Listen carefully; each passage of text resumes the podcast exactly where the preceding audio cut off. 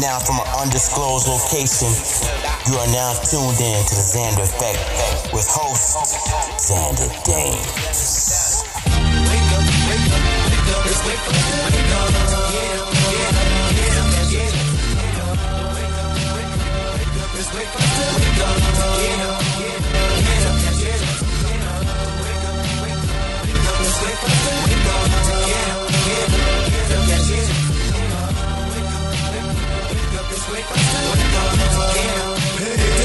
It's a wonderful day the first of the And now they smoking, joking, rolling, buzzing, sipping on 40 ounces again. Come, come, we get to the front row. And all night we ride. They like to wear 99. I give up my partner, they give me some yay so. Double up to the sweat you need. We got to get P.O.D. Pink for the green. Give it up for the first to show, but it lay low. Cause the poor, poor people, they roll so low. Break it, they can't get away, but it don't stay, yeah, yo. Keep your bankroll. Yeah, we're having a celebration. Let us stay high. You better believe when it's time to grind. I'm down for mine. After crime. From the grape to the bag, cause mom's got a grab on the grill. If we got the bow, oh. You know it's the first of the month, my jewels, we thugs for real.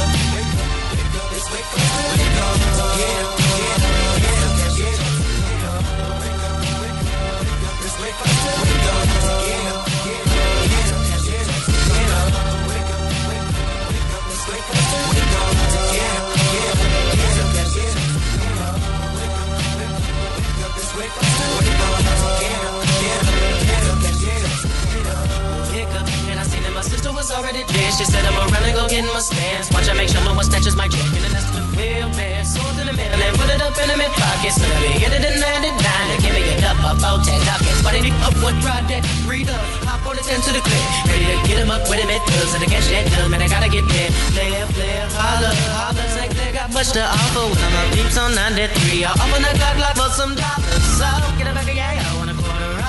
Oh, most of my thugs just got the same. And we gonna run it all up the smoke. Tell them the cheese and hydro. We know what the cuts. The butt to the popo. Toss of the giga then roll the and same. Running through the alley, get in the alley. Cop at the second of sundown. No front wrong. January, go down to December. I'm loving the first of the month. It's wake up, wake up, yeah, yeah, yeah, yeah. It's wake up, wake up, let's wake up, wake up, yeah. It's Gotta grind, gotta get mine. In the hood claim, and I swing on the double nine. Gotta find them dubs. Gonna get put it in a tug, get love. What's up? Come and thug on my corner, baby, be a donor. St. Clair thugs don't like that. And selling them dummies, making that money. Come back, all the minutes still crack. From the first to the 15th, 31 with the G. But I gotta say, gotta come up. Put it all in the club. Wanna get bloated, they gonna stove. Grab a couple low, start a roll to the bag. Count on my profit and add to the stash. Gotta watch my back, see player be out to rob me. Fools, but never no shows and no losses. Don't be keeping these brothers up off me. See, to the silver whole block. Spin a couple bills, thug. Burn a lot of green on the fur. Wake up, it's wake up, wake up, yeah, yeah, cash yeah, that's a come up. Wake up, wake up, wake up, it's wake up, wake up, yeah, yeah, yeah. Waking up, feeling buzz up early in the morning, lightweight bitch, chug a leg, take a fist to the dawn. Last night I got geek with my trouble, this first I'm getting me hustle on. Hop on the phone, calling them crazy phone. Wanna know did your OG check on? She put me down. I'm on the bus with busy. You know, let's get drunk. And I'm coming with a bunch of that funk from up here. I come T put me down. Oh God, how I love when it first come around. Now I'm freaking me black and mine. Get celebrated. Rushing to the cause I wanna get faded. Looking on wild cause I'm needing me hair braided. We heavy off into this game. Jump to the first, just call me that punk slang. Them records from the east to the west coast. Making that money all across the world, man. Go on, stay clear, true. And I know the record late tonight. But I gotta make it live, so I ask the Lord to keep my homeboys high. We be coming over here, it's all about making more. Wanna first get a flip, but don't flip. Getting live with the bump, that's poetic hustlers in the graveyard shift on the first. Wake up, wake up, wake up, wake up, wake up, yeah,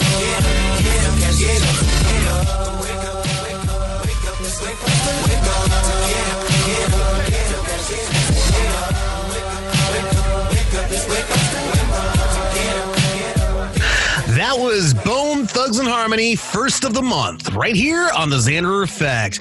And welcome, everyone. Uh, happy Friday. Welcome to the Xander Effect. I'm your host, Xander Dames, along with my co host, Mr. Jeremy Miller. Jeremy, how you doing? Is it is it Friday? Every day feels the same now. No kidding, man. We've lost track of time. It's, it's like we're it's like we're in solitary confinement with no freaking windows or nothing. We're like, what day is it today? We're we're in the Vegas casino. No windows, oxygen being pumped in, no clocks. Except You no alcohol. Like, well, at least Well, for, for- me, that's no difference. Well, yeah, for you, for me, for me, it's a little here and there, so it's not that bad. Um, but uh, yeah, so and uh, you know, we we would usually have our, our co-hostess with the mostest, Miss Lonnie Rivera, on here, but uh, uh, she had some things that she had to take care of, so uh, she couldn't be here today. But uh, we'll definitely uh, look forward to having her uh, on our hundredth episode. Can you believe our hundredth episode is coming up already? We're at ninety nine right now. Time flies, baby. Tell me about it, man. And it's coming up soon. So uh, hopefully we'll have something really special for all of you to listen in on for our 100th episode, but we'll keep you posted on that. Uh, we got a lot of things to talk about today, including in entertainment news. Uh, uh, seems like uh, there's a little bit of a backlash coming after uh, Warner Brothers announced that the majority of their hit movies for 2021 will be not only hitting theaters simultaneously, but also will be going directly to HBO Max. We'll talk a little bit about the reaction from that announcement from uh, many execs and uh, theater owners. Uh, in sports, Anthony Davis is staying with the Lakers. We'll go ahead and talk about for how much and for how long in sports. And uh, in uh, in video game news, uh, there's a new uh, Mandalorian character that you could actually get uh, in Fortnite. So I'll explain to you how you can get that character. Uh, you know, in in Fortnite. You know, with that. Plus, we have a special guest, uh, you know, musical artist and uh, fashion designer Nikki Lund will be on the show. We'll also be featuring her hit single "You and I" uh, on the show. So uh, definitely, you know, love to have her on the show today. But Jeremy, you said that uh, you, before we started the show, you actually said that you had a little bit of uh, offlandish, crazy news, you know, or obscure news reporter over here. What, what you got for us? Uh, yeah, this is an interesting, folks. Uh, this is an interesting one coming from the food world. Uh, yeah. Your forte. Well, well, let's see if you still feel that way. Oh God. well, see, this could be game changing, but when I first heard it, I think you'll have the same reaction. Uh-huh. Singapore has just okayed a U.S. company that is working out there to begin distribution of the very first lab grown meat to consumers. What in the blue hell? That was my initial reaction. What? Okay, so they're coming up first. It's the Impossible Burger. Now it's lab grown meat. Okay, so let me explain real quick. So what they're doing is it's this is not cloned. This is not um, it's not anything like that. This is actually genetically grown from cells. So the first that is going to be available is these chicken bites, and it's actually grown from chicken cells. Nothing has to die. The cells can be grown directly from a live biopsy from a chicken, and they don't have to do it over and over and over. That's the disgusting. cells. Well, yes and no. Here's the thing it is real chicken meat. That's like They what they have done is basically isolated a way to grow the meat without growing the actual animal attached to it. And from what they say, it has the same nutritional value. Texturally, it won't be exactly the same, but flavor is extremely similar. I like how they put extremely similar. Well, because they are, well, this is the thing, especially with this company. There are multiple companies approaching this right now. It's actually a very big thing, apparently, and it's it's uh, kind of the food industry's attempt at the moment to give the meat eating community, which is the majority of you know the Western world, um, an alternative that a is cruelty free, but b basically their slogan is, you know, nothing has to be killed and not a single tree has to be cut down. Well, here's here's the other question too. Uh, along with that, could it be that there's there might be a food shortage? That could be the other reason why they're doing this too, not just for because of animal cruelty reasons, but because there might be a food shortage going on in the world. Well, this isn't really response to the possible food shortage, you know, food shortages and uh, famines and things like that. Uh, the amount of money that it costs to be able to do this on a large scale is not really feasible to fix that situation. This is more of a marketed and at first going to be very expensive um, alternative. Now, as it ramps up in production and becomes more common, and again, this is the head of this company is being very transparent. He wants open communication with the consumers. That's why he talks about, you know, we want you to know this is going to be a little different than the chicken you know. but A little we've bit. got well again they say that it's very very similar and that it is chicken. It's actual chicken. Well, you know that's what they say about frog legs too. so well they just say it tastes like you know, but- so anyway this is this is uh, a, a rather it's not genetically engineered. It's not cloned. They're actually growing it it, it's fed the cells are fed nutrients in a biocell reactor or something like that and the nutrients they're fed are all um, plant-based like a chicken would generally eat I wonder. So- I, I, I wonder. And I'm sorry to cut you off here, Ben. I wonder. if they please. could- I wonder if they could actually make me a genetically engineered co-host. That's just mean. Where are you gonna co- where are you gonna come up with this kind of obscure crap without me, huh?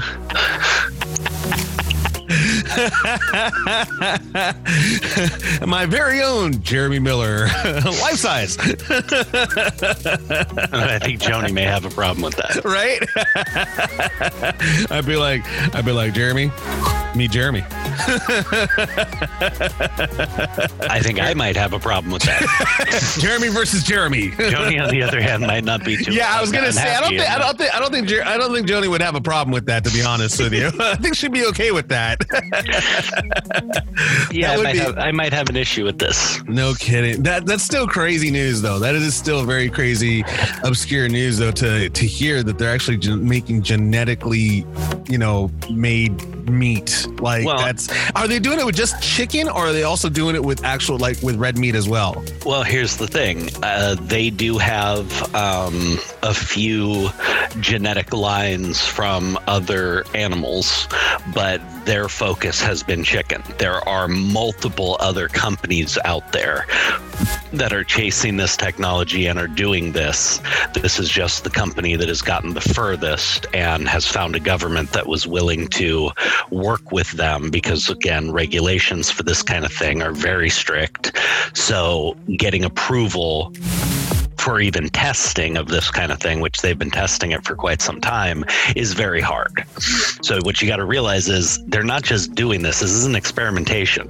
It has gone through the testing, it has gone through the approval stage, and it is actually being released to consumers soon. Now, it will only be in Singapore. Hmm. Well, I guess well, I, I guess uh, we'll go ahead and wait to see if uh, people in Singapore start turning into zombies afterward. mm, crave real brain meat, ma. So you never know. I mean, You'd be no. safe then. Yeah, right. Crazier things have been. Uh, ha ha ha ha! went over my head for about two seconds, and then I went right back to it. That is hilarious. Well, you know, touche, douche. we got a lot of crazy stuff uh, to talk about coming up next in entertainment news, including uh, theater owners sound off are really, really pissed at the fact of the matter that Warner Brothers is uh, taking their movies onto both the big screen and the small screen simultaneously. We'll talk a little bit about that. But first, here is Method Man featuring D'Angelo, Breakups to Make Up, right here on the Xander Effect. Yeah, yeah. Ex-girlfriend, how you been? I see you still trying to mess with other women, man. Remember when I first met you in my cousin's house? A week later, we was crushing on your mama couch. Now it's been said that big girls they don't cry, but they show lie. Look you in the eye, saying you they own. You and I, till the day we die, said you never leave me lonely. Fly tenderoni, but you phony. Should've listened when my mama told. Soon as I turn my back, you try to F my homies. That was then, this is now, I got a new friend. Ever since I cut them loose, since you wanna add stripe to my life. That make me think twice about leaving, the wife even. Picture that, you ain't want me when you had me, now you on your third baby dad. And you hate to see your brother happy, so you're trying mad ways to trap me. Looking at my girl nasty, trying to throw the Over here trying to act like me. Yo, yo,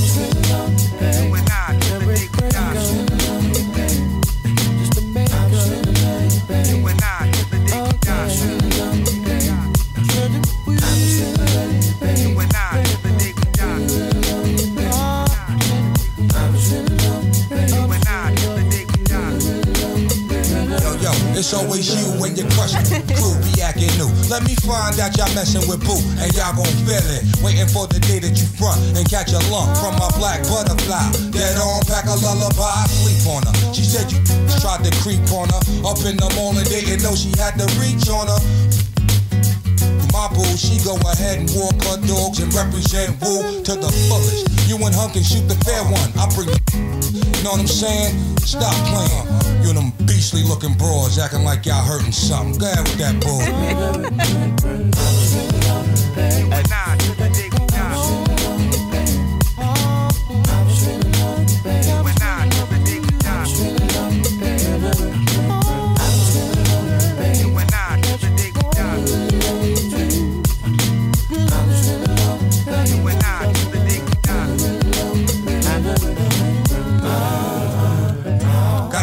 the game, the lie, the feeble alibis. Now you stuck with the next guy. A thug figure, derelict, be acting bug figure. Show this Mr. Mad Love, but get no love, sister. Stupid. Plus, I heard that he be beating on you. I seen him at the club cheating on you. With your best friend, got you stressing and used up. Pull your shoes up. All you need's affection, but your head is in the wrong direction. Trying to make this brother jealous with other fellas. All up in my face, acting overzealous. Like you want something from meth. I hope it ain't love, girl, cause I ain't got none left for you. Plus, you miserable. Misery love company. Shoot, I'm living comfortably. Don't need no brother hunting me down for messing around with his. Talk to him before my brother put a through him won't be pretty. The situation got my whole attitude shifty and got you acting hossidity with your punk committee. You know I know, so go find another sucker, yo. I've been there and been done that before and don't need it no more. That's my word. So go to your room with that there and tell that big head coward wrong with to do the same. I can do that by myself. You hear me?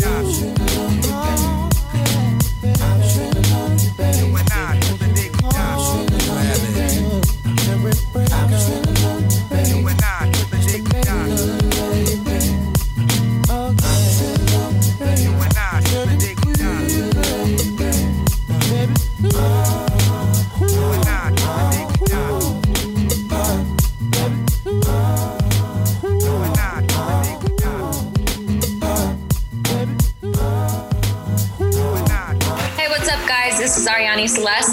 is Larry Namer, the founder of E Entertainment Television. Hi, this is Maricela Cornejo. Hey, how's it going? This is Polo Molina. Hey, yo, what's up? This is the Xander Effect, and I am the DJ KID, the Kick the Creek. Welcome to the place to be.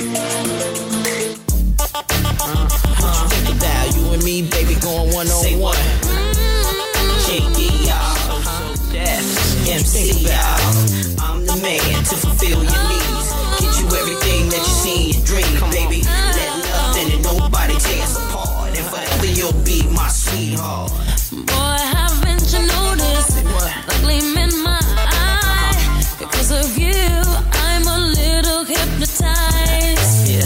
But every time you're with me, I feel so positive that with a little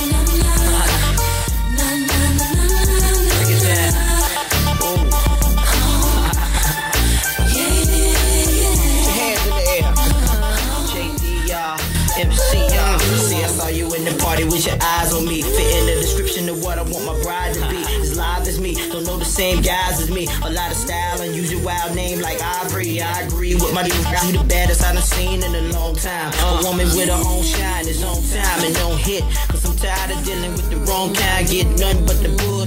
She got a player trying to think of new things to say. She's in the corner sipping Don P. Rose, shaking it up with her homegirls. Paying no attention to us. They in their own world. Hey, yo, girl, I'm the man to fulfill your needs. Get you everything that you see in your dreams, baby. Let nothing, nobody tear us apart. And forever you'll be my sweetheart. Uh huh. Say what? MC, baby, sing it to me. Sing it to me. Come on. Uh huh. Uh-huh. Uh-huh. Say what? MC, baby, sing it to me. Sing it to me. Come on, baby, baby, come on. You can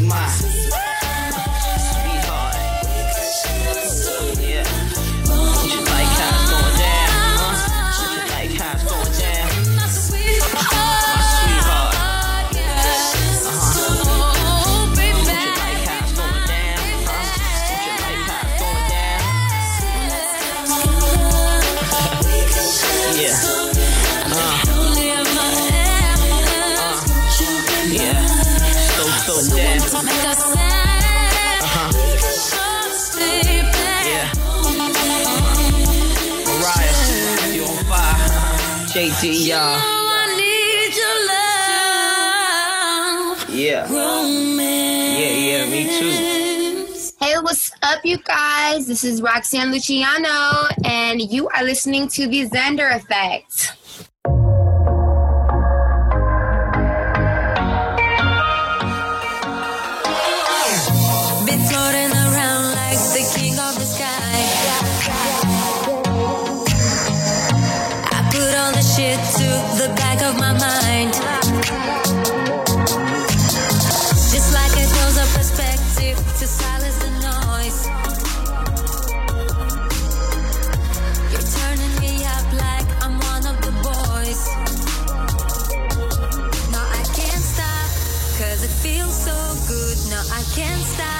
Like I know I should. Going non-stop, till I'm understood. You got me, got me, got me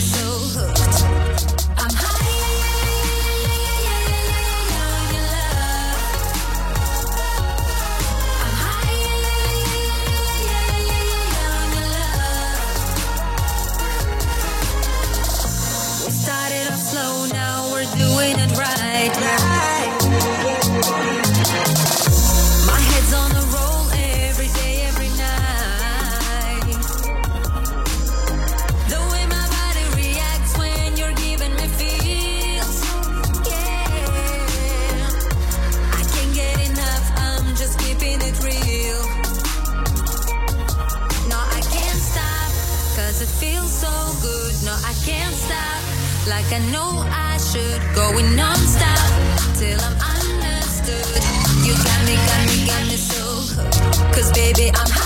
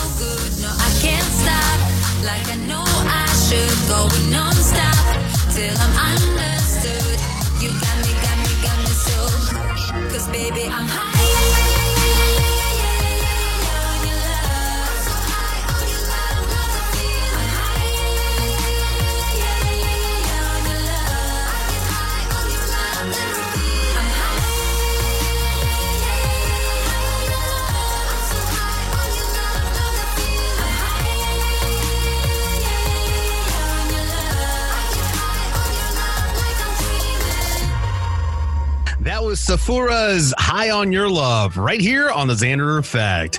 In entertainment news, theater owners and uh, a few other music, uh, I'm sorry, uh, movie executives uh, from other studios are sounding off after Warner Brothers made the very bold decision to uh, put like the majority of their 2021 movie slates uh, not only to simultaneously premiere in movie theaters, but also on HBO Max. They're already starting to do that with Wonder Woman 1984, that is set to uh, be released December 25th on both in both movie theaters and HBO Max for 31 days. That's how they're having the platform so far. But along with that, now it seems that they're also going to include The Matrix 4, Dune, In the Heights, and The Suicide Squad. They're going to be including all these movies uh, in 2021. Now, they've been stressing the fact warner brothers studios have been stressing the fact that they will only do this for 2021 but as soon as things start you know kind of i guess getting back to normal in 2022 they'll go right back to their to their uh, regularly scheduled way of doing things. However my theory here is that they want to test this this method out to see exactly what kind of return would happen. I, and it's funny because i was just talking to our executive producer about this just last night that I, my theory here is the fact of the matter that they're trying to do this to avoid the overhead charge you know because theaters are the in between they they charge for for uh for studios to play their movies in their theaters for a percentage or for a cost whatever it is. I'm, I'm assuming that that's how it goes. And of course they get uh, you know they they also make profit off of uh, concessions and things like that. So these big studios they take that away from theaters. Theaters aren't making any money. They're they're broke. Um, and uh, you know i mean they make money off the concessions but they also make money off of percentages from ticket sales. So that's kind of really messing them up. And even one uh, theater uh, oh, I, I guess uh, i guess theater owners sounded off and said quote i guess the movie theaters will just be Halloween stores now. Um, it's one of those things where they're upset because they're not going to be getting a piece of the pie anymore. And, you know, I mean, they, they have a right to be. Uh, but at, unfortunately, in this time of crisis, in this time of, of, of, of both crisis and in need of entertainment, you know, studios have to do something. Plus, they, they have to also look at the fact of the matter that they put a lot of money in on these movies before the pandemic started. They've already invested a lot. They need to find, they need to get, you know, a return on their investment for these movies. So they have to move forward with it one way or another. And this is the best way they could do it. So, I mean, it sucks, but like the old saying goes, it's not personal, it's business. I mean, Jeremy, I mean, I know that that you're still uh, you know one of the people that are that are that are kind of torn with this idea because you do like going to theaters and things like that but at the same time i mean this is something that's got to be done in my opinion don't you think Well, I mean, I'm torn on the idea just because, yes, I hate losing out on that experience of the movie theater, the big screen, especially with the big blockbuster style films. But you can't expect a studio who has spent and outlaid millions and millions of dollars for these films to not want to see a return. And what we're dealing with right now, we honestly have no idea when we're going to be able to safely reopen theaters all over the country. I mean, we're back into another wave here, and they've talked about if this continues to get worse, we probably see a third wave by summertime. So, again, what are these guys supposed to do? What are these, you know, production houses supposed to do? Yeah. Wait for three years and, you know, see no return on their money? True. They're a business as well. Like you said, they have to do something. Now, I mean, I feel for the theaters, you know, but it's it's not the production houses and the you know big production companies um, you know fault that the pan- pandemic happened and everybody's having to adjust. Unfortunately theirs is a business model that can't really be adjusted to fit this right now. I hope movie theaters survive. I don't ever want that experience lost. I was kind of wondering what happened. California had been talking about investing the money to reopen a bunch of the and yet I think only one actually had any money put into it and started showing anything in Southern California. I mean, so I- these theaters could very easily do that and still make some money back. But it would take an outlay up front, and they don't know if they're going to see any. So it's a catch 22 all around. Everybody is screwed right now. And like you said, it's not personal. Yeah, and and that's the thing is that um, at the same time, I'm also looking at it as kind of a good thing because, again, you know, I and I and I go back to what I talked about, uh, you know, on previous episodes. The fact of the matter that sometimes I don't want to go uh, and stand in long in a long line waiting for the premiere of a movie. You know, that's a little bit annoying to me. I, I hate doing that. I hate having to, you know, wait a week so that way I could go and see the movie when you know the the the the euphoria of the premiere is done with, so that way I could grab a seat. So that's another like that. That's I'm actually happy about that because I get to watch it immediately when it comes out now. Like for example. Wonder Woman 1984. You know, there's going to be a line of people waiting to see that movie, and I don't want to freaking stay in line. With or without a pandemic, I don't want to freaking be in line. I hate doing that. I hate reserving seats. I hate being in a crammed, uh, you know, uh, movie theater as well. It's just, it's just really uncomfortable for me. I don't like it. So I'm actually happy that they're doing it this way because that gives me the option to, you know, yeah, let me go ahead and watch it at home. And I and I hope that they continue doing this in 2021, giving people the option to either watch the premiere at home or watch it in a movie theater because that'll give me the choice of whether or not I want to go do that if the movie's worth it. Or like for example, if it's something like maybe another Star Wars, um, yeah, I'd like to go see that in the in the movie theaters because of the experience. It's big, but at least this way, if I want to watch it again, I have the option to go to the theaters and watch it again. But the first time, I could watch it at home and even be able to maybe do some movie reviews, things like that. So that's that's that's the way I look at it from that perspective. Is that I, I I'm okay I'm okay with this with this structure for right now. Well, I'll throw the other side of that at you, though. Now, the margin for theaters is paper thin. And as you were talking about before, um, as you were saying, they get a percentage of the films. Yes, they do, but that is minimal. I remember seeing a breakdown of what the theaters actually make. And I'm, I'm not kidding you. I believe concessions makes up better than 80 to 85% of their profit. Hmm. That's how little they get from the actual films. So if you're now cutting all of that profit by probably a pretty significant amount by allowing people to just see it at home, yes, it does help the consumer, but it's gonna kill theaters. If this becomes the new norm, theaters will not survive. Well, I mean, I guess we just have to wait and find, wait and see what happens with this new uh, method that Warner Brothers is introducing, and we also have to see if other studios are going to follow suit. Um, I know that Amazon's got a couple of movies that were supposed to be in theaters that are now out, out on Amazon Prime. So it looks like some streaming networks are start, some studios and streaming networks are starting to follow suit. So I guess we'll just have to wait and see how how cost effective this is going to be for the studios. I mean, because they're predicting that HBO is still not going to get a return on their investments for a lot of these movies that they've that they've put money in. But then again, you never know. I mean, there could be a lot of people that are going to uh, that are going to invest in purchasing uh, uh, the streaming network HBO Max, and uh, who knows? Who knows what's going to happen next? We'll just have to wait and see.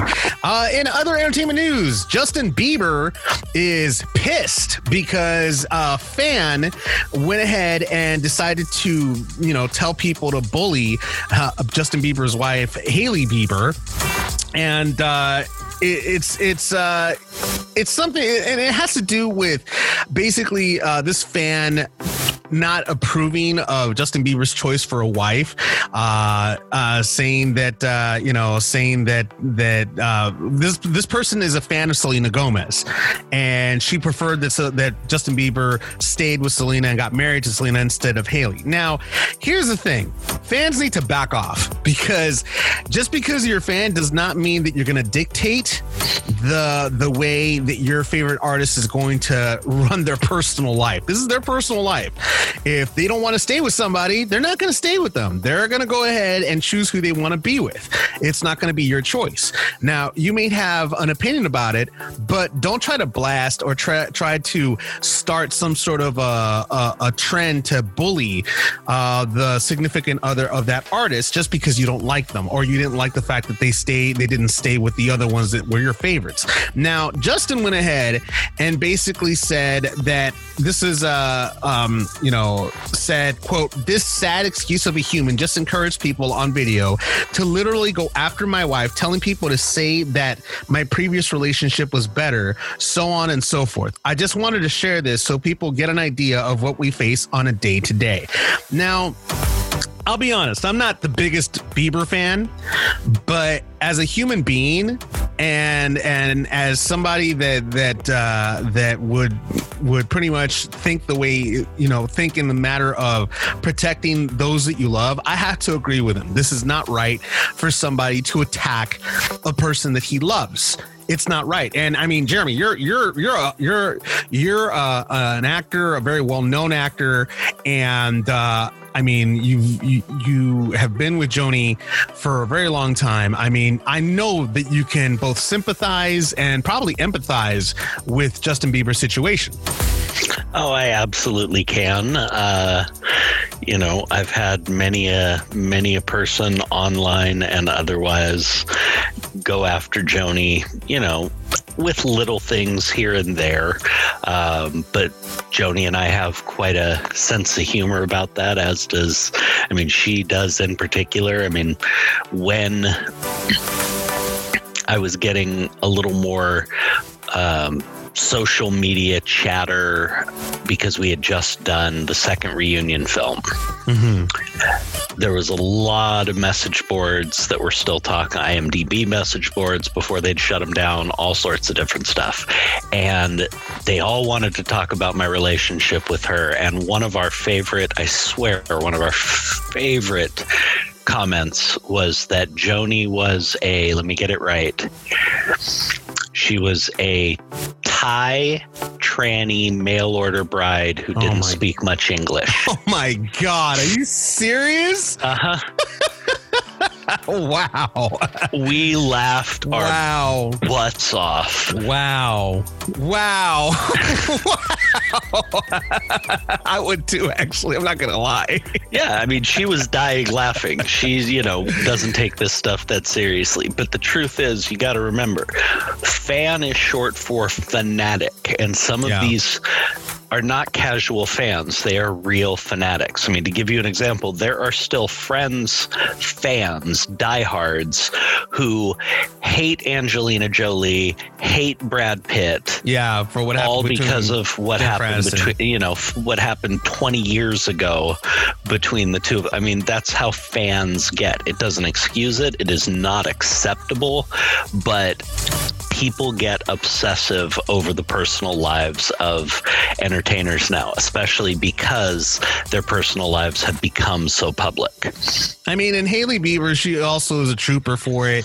She basically, uh, you know, the way she handled it was she also posted something on social media, uh, and you know, uh, basically saying that she just wished this person well, and that she hopes that this person finds love, you know, the way she has, and uh, that was pretty much it. She was very, very, she's a class act uh, when it came to responding to this type of uh, this type of bullying, and uh, I mean, Justin Bieber went on more of the defensive, obviously, because that's his, you know, I mean, that's his style, and that's also his wife. But she was more calm about it. So, you know, major, ma- major, uh, major uh, props to both of them for handling it the way they did. And uh, I mean, you know, like hopefully this person will stop. Hopefully nobody actually listened to this person and leaves Hailey alone. But I doubt it. You know, fans are fans, and that's unfortunately what how how they react towards, uh, you know, towards uh, towards this type of uh, situation. So we'll we'll see if anything else comes up from that. Um, in other entertainment news, Sasha Obama. Now here's a news story that happened earlier this week that Sasha Obama uh, got on TikTok and did like a little TikTok dance. But it seems that a major influencer, uh, I guess, company is basically saying that um, that Sasha needs to uh, uh, maybe sign up with them, and uh, they're they're already t- saying they're already you know telling her, hey, you should come over here with us because what's going to end up happening is that you can easily get one to two million followers uh, the first week that you're on here, and you know along with doing that, she could make easily five to eight million dollars a year for just being uh, you know for just posting social media things uh, on a daily basis. Uh, honestly, five to eight million dollars a year that seems pretty low, especially for an Obama. I mean, Sasha's not really you know she's it doesn't seem like she's really hurting for money. Obviously, her, her family's not hurting for money at all. But still, for for the president's uh, for the former president of the United States, uh, you know, first da- one of the first daughters to just be making five to eight million a year, that's nothing. that really now if they say five to eight million a month, that's something. But five to eight million a year, I don't know. It just seems a little low to me. They seem it seems a little low ball to me. I mean, what do you think? No, it's actually quite a big chunk for uh, for a presidential offspring. Um, if you just if you go back, I mean, the Bush kids, they all went into business to get money. They all had to run companies. Now, whether they got them through nepotism or otherwise, I'm not just talking about them. I mean, you know, Chelsea Clinton, I mean, kids dating back, presidential kids dating back, you know, decades and decades and decades. We're now in a different era where people get famous and make money for being famous. Mm-hmm. And I mean, that's a lot of money for a presidential kid, but I honestly I don't see it happening personally. Um, the Obamas, while they have been, you know, somewhat relatable and open with their lives, it's not an open book, and they're not really attention whores. You know, they've kind of been quiet when they needed to be, and you haven't heard a lot about the kids except a few things here and there. Mm-hmm. They've tried to, you you know, you see them trying to kind of provide the kids with as much normalcy as possible, all that kind of stuff. So I would find it hard to believe. Now, given, I mean, she's her own person, she's going to do what she's going to do. But from what I've seen in the past, I don't see her running out and being one of these who's like, oh, wow, I could get this many followers and this much. I mean, Yeah, she doesn't. It doesn't seem like that would really phase her too much because No. you know she doesn't need to. no, and it doesn't seem like that would be her style. or that would be, or or even that would actually, you know, that's also something that uh, another thing she needs to consider is the fact of the matter that because she's a former first uh, first child, uh, first you know daughter, um, the the um, the dangers that she could be exposing herself to as well. Um, you know, because you know, again, she's a former first daughter of the former first president of the United States. Plus, there's a lot of people that aren't too many that aren't very much big fans of the Obamas as it is for you know the way I, I guess many people believe that he ran this country, and that could be backlash towards her. There could be there, there's a lot of implications to that too. I mean, she could be she you know I mean it's it's not exactly the safest route to go, but then again, you know what is these days. That's very true. Um, but there is a lot to be said for keeping your personal life personal. And, you know, while we all, especially in the entertainment industry, have a social media presence, um, you know, it's probably not the safest thing in the world to lay out your personal life for everyone to see. True. You need True. to be selective. Very true, very true. And at this point, it just seems that you know, at, at, at this point, it just seems that it's just an offer that they're that they're doing for. She still there is has been no uh, no exact word as to whether or not she's going to accept this type of offer from this from this company. But uh, if she does, she definitely is going to have a lot of people that are going to be following her. That's for sure, just to see how she's doing and to see where she's going to go. So we'll just have to wait and find out and see what happens. But uh, yeah, that's that's that's the case with uh, with Sasha Obama right now, and we'll just have to wait and see. Coming up next, we have uh, a wonderful guest on the Xander Effect. Uh, musical artist Nikki Lund will be joining us and chatting a little bit about uh, her uh, latest single that just came out. And to to go ahead and kick things off, here is Nikki Lund's "You and I" right here on the Xander Effect.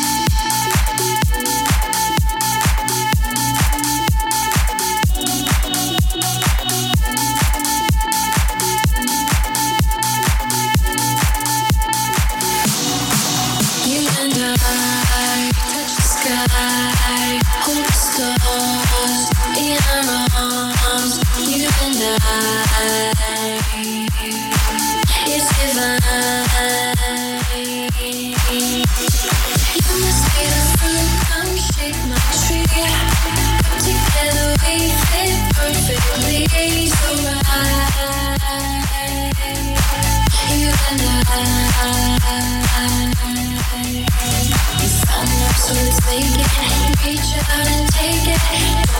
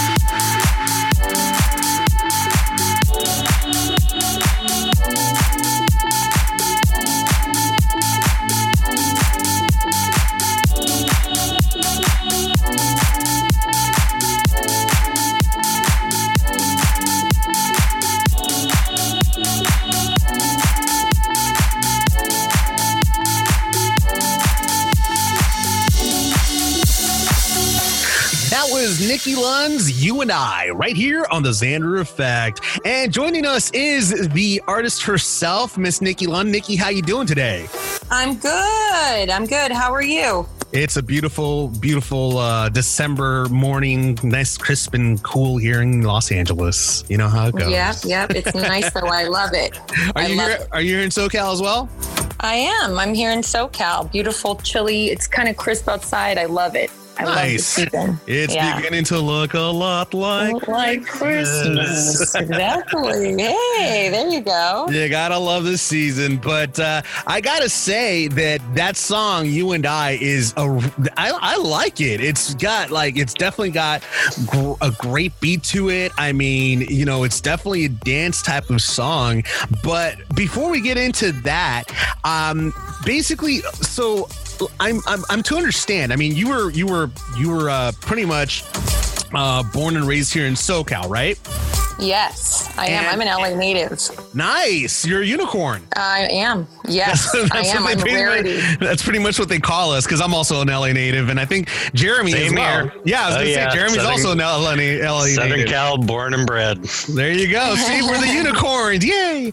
Um, but but I mean, you were actually uh, born into music because I mean, your mother is uh, uh, is uh, saying Italian opera, and your dad w- uh, is a bass player.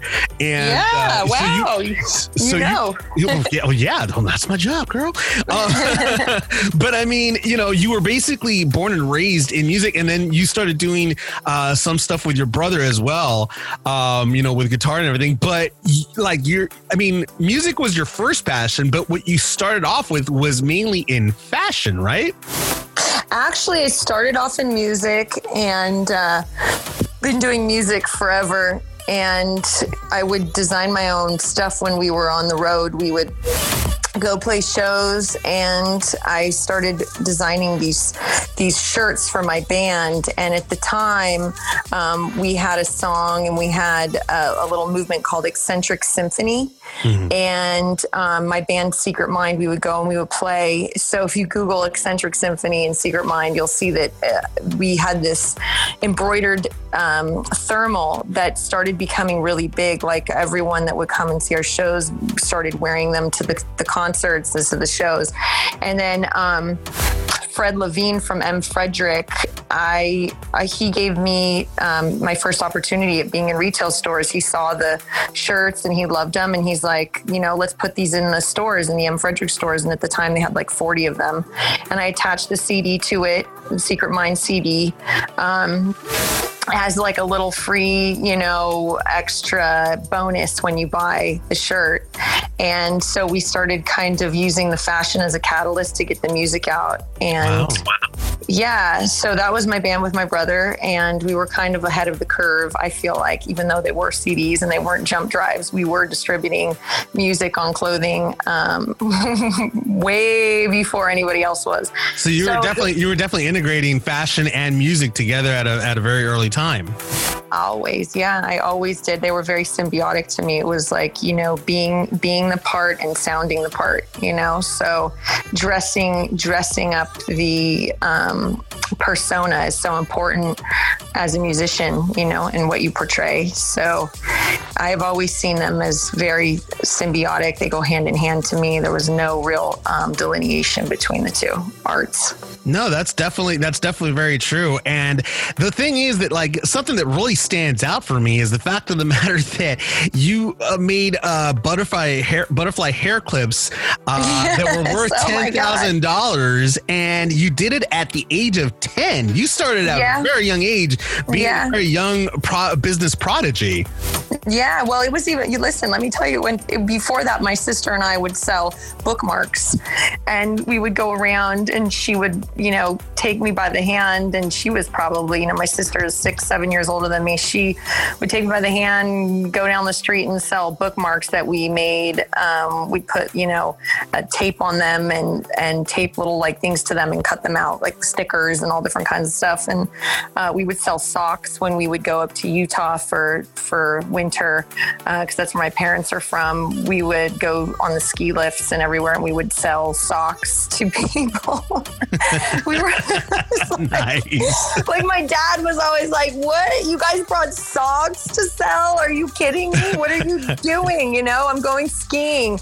We would stand down on the bunny slopes and sell socks, and then you know, um, Wow. I That's found- crazy. You're like yeah, I was always Born like- entrepreneur. seriously. I don't know, or just crazy, but I we we always were were were um, inventive and you know lemonade stands, whatever we could. You know, we just it was just fun for us. Um, so my parents raised us. You know, you work for every single thing that you have, and so we were raised with allowance and you know wanting the bigger Barbie house. You know what I mean? Um, I was like, oh God, I got to get that Barbie house. So how much is that? Okay, I got to go sell socks now. Um, so. I think I think Jeremy thought the same thing about his Barbie house. I didn't have a Barbie house, although I was smart enough to play Barbies with all the neighborhood girls because I got to hang out with all the neighborhood girls. Well, your So- excuse is better than mine. changed. Your, his excuse is better than mine. So yeah. right. Oh, that's really That's that's, hilarious. that's really cool though. I mean, like you seriously were you guys were hustlers. You guys Yeah, were we were. hustlers. We were hustlers. We were. I, I mean, literally, we were hustlers. I swear, as little kids, going selling bookmarks, and you know, my mom would make Rice Krispie treats, and we'd be like, she, "Where'd all the Rice Krispie treats go?" And we'd have them in Saran wrap, selling them out front.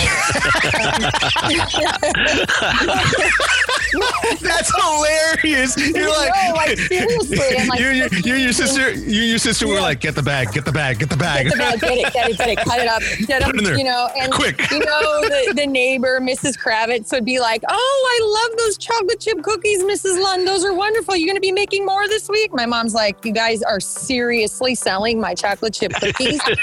so uh, we we were crazy. I mean, but I, I guess it was just something, you know, inside of me since I was a little kid that I just loved to sell things and I love to see people happy when they got them. And, you know, there's a lot about fashion and in, in the um, beauty of, of people that I dress and give makeovers to, seeing the, the change in them and the style.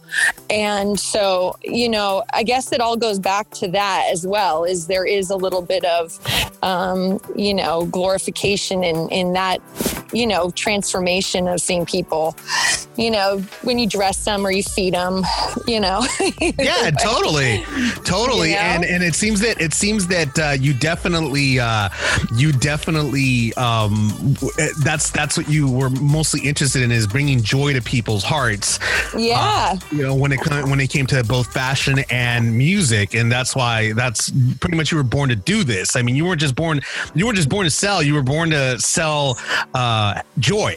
Is what yeah, what no, it's such a good way of putting it. Yeah, I definitely, definitely, I love, I love, you know, watching people transform and, and feel good about themselves. Or if they put on a song, you know, they they're dancing, they're having fun.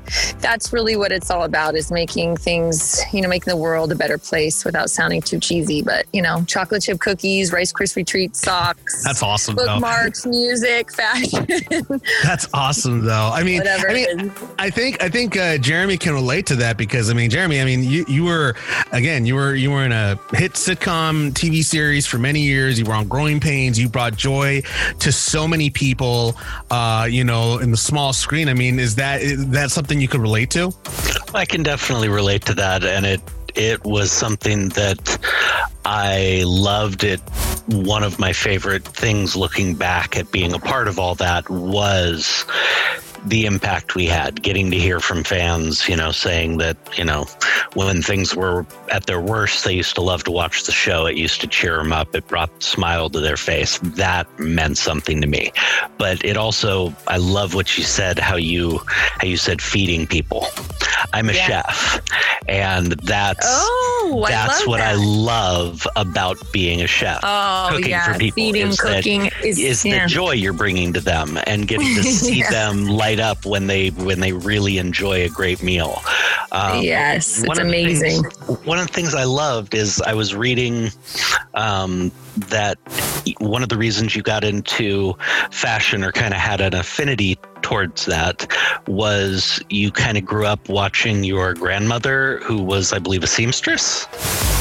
Yeah, well, my grandmother, she, um, she. By the way, I just wanted to say, Growing Pains. I love that show. So that's Oh, so awesome. Awesome. Thank you, Nikki. I, I just had to comment on that. That's so amazing. Um, but yeah, my my grandmother, she's sews and she has her whole life. If she wanted something, she would make it. She's just an expert tailor. Like she can sew anything, she can make anything.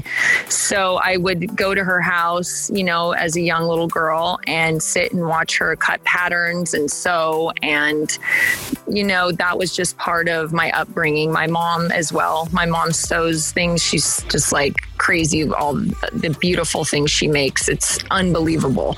Um, Awesome. I yeah, I told her I'm like, mom, you would literally put Martha Stewart to shame if you you know got on Instagram and started showing everybody like how you do the house and how you do everything. like my mom is literally one of the most creative, amazing, um, um, amazingly talented people I've ever met in my life. No, it's definitely really is. that's definitely cool. And just a side note, Nikki, you you really Yeah. shouldn't say that you love growing pains. You're gonna give you're gonna give little Ben Seaver here a big head, and he's just not. He's just gonna be like, oh, I'm awesome. it's you're amazing. Lucky, It's you're lucky so that I'm a, you're lucky that I'm a co-host on the Xander Effect. Mama, mama, mama. Mama, mama. No, when have I so ever cool. said that?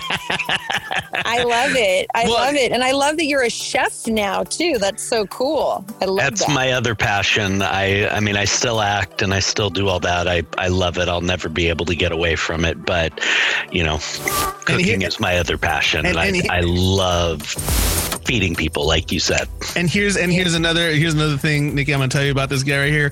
Not to give him not to give him an even bigger head, but he's an incredible chef. I, I've eaten his food. He's just freaking like he's definitely a master at his work. He definitely knows what he's doing. Thank So- what's your what's your style? Like what what's your favorite style of cooking? Uh, that's a, f- a good question, and I don't have a straight answer because I'm so ADD that it really depends on the mood I'm in. I was, you know, I grew up learning to cook from my grandmother, who was a self taught chef, had a restaurant, and she at home cooked Southern food, Cajun, Creole, a lot of American classic comfort food.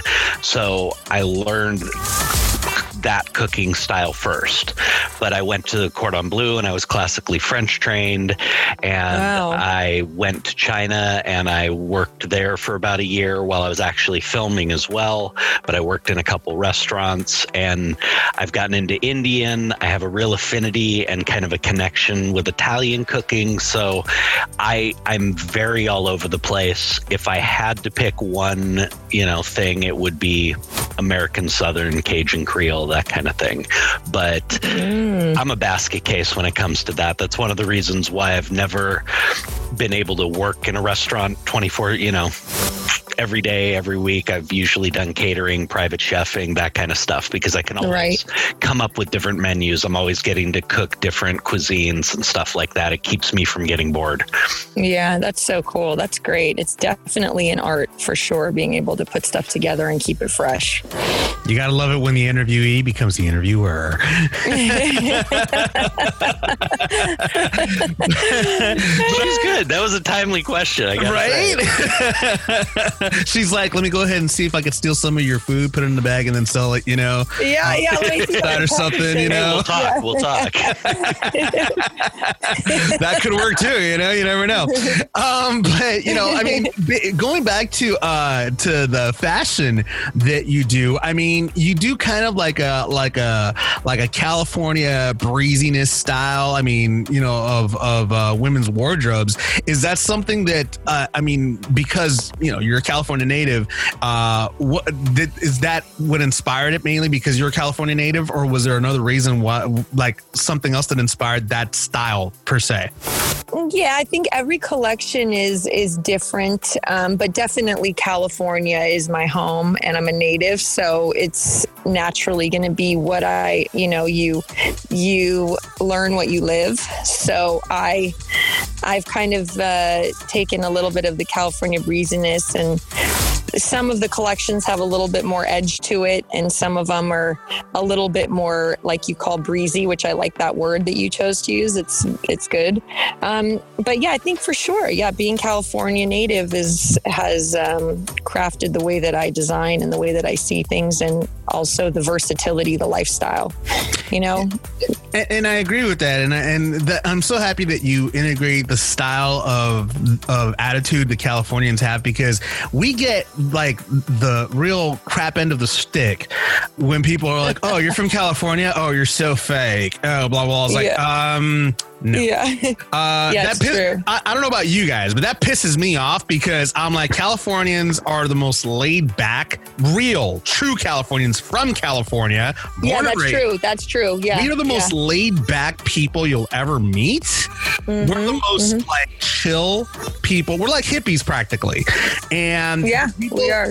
that are considered quote fake are the people that are not that are not from California. They're the ones that, you know, unfortunately saw something on television that was completely, you know, fake. Uh, and then Mhm. they said, "Oh, that's how all Californians are." No, no. Most Californians are actually pretty chill for the most part. Yeah. I mean, yeah, LA natives. I got to agree with you. It's usually the people that are not really from here that are the ones that give us a bad name. the transplants. I hate them. the transplants. That's how you really feel. Right. It just irritates me, man. It just really, really pisses me off. Um, but you know, but aside from that, you also like you got so you had the fashion, and then you obviously you were integrating that into your first love, which is music. Um, but the type of music that you put out there was was very edgy and high octane music. Is that the type of music that you were always into, or is that something that just kind of you know organically transpired?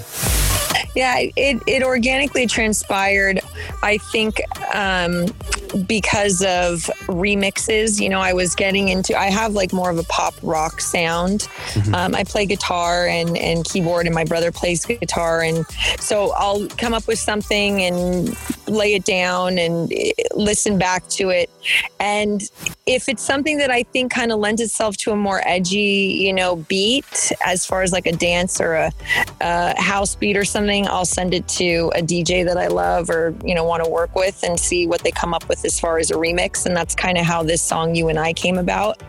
Um, was was exactly that it was something i wrote you know a few years back and then revisited it and it needed a little updating on the production and the the vibe and um gave it to dj q who's amazing and he remixed it and voila there you go there you have it Nice, nice. And actually, I was going to ask, uh, what inspired uh, you and I to begin with? Oh well, it's it's basically written kind of as a linear love song eh, for a man. It was a song that I wrote about being in love with a man, and As um, all the- songs usually go. as all songs usually go. But the cool thing about the song is that as I've evolved, the song has as well and kind of taken on a new meaning. Um, it's kind of like a little bit of a twisted love song where, in a way, like when I revisited it, I, I listened to myself singing it and realized, um, you know, I'm singing to myself subjectively now, kind of in the second position, which is like you, and then looking at myself objectively in the first position, which is the I, mm-hmm. and kind of narrating like a love story to myself.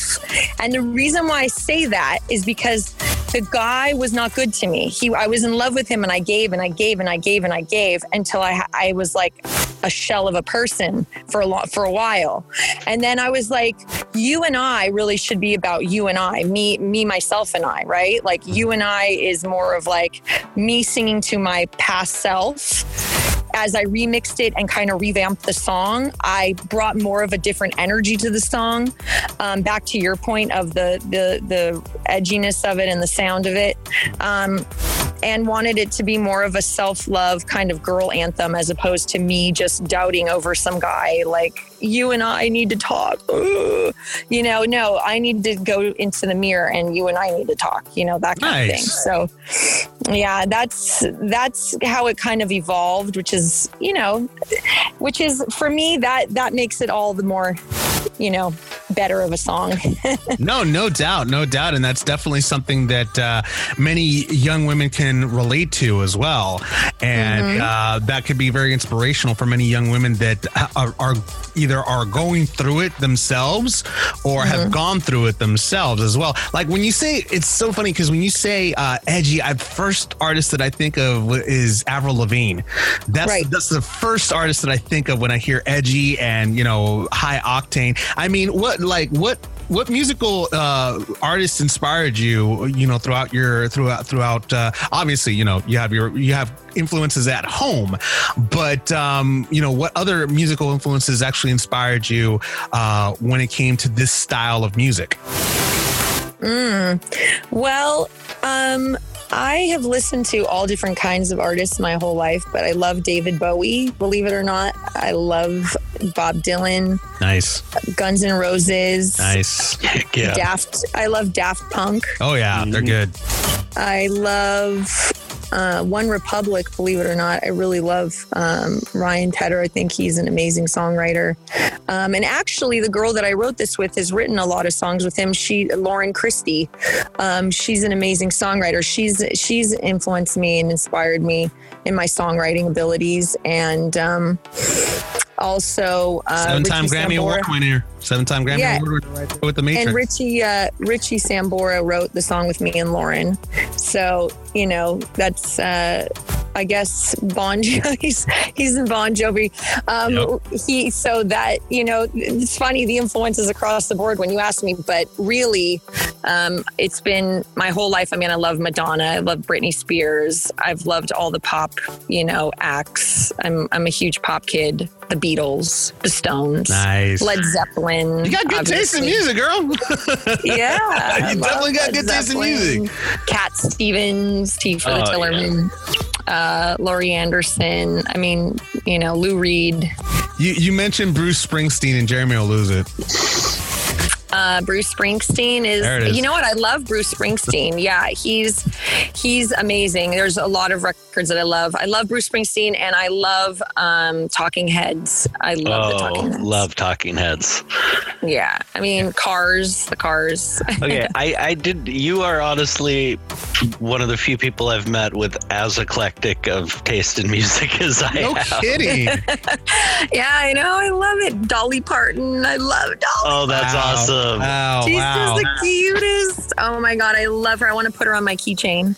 Um, I mean, she'll bounce around a lot, but you know. Yeah, I know, but she's just like she's so damn cute, and she's just. I mean, she never ages, and she's she's just great. She I just really never ages. That's very true. You're right about that. Like, what is up with that? Like, what is up with that, Dolly? I Seriously. want to. I, want to drink whatever juice she's drinking. Cause yeah, I dude, she know. still Give me some of that Kool Aid. No kidding. No, but that's really cool. Like like Jeremy said, you definitely have a very eclectic uh, style of of t- I'm sorry, taste in in music. So that's really cool. That uh, I mean, and as an artist, that's important to have too. Because that actually allows you to create not not to just stay in your lane, but to branch out and Yeah. broaden your your artistic ability.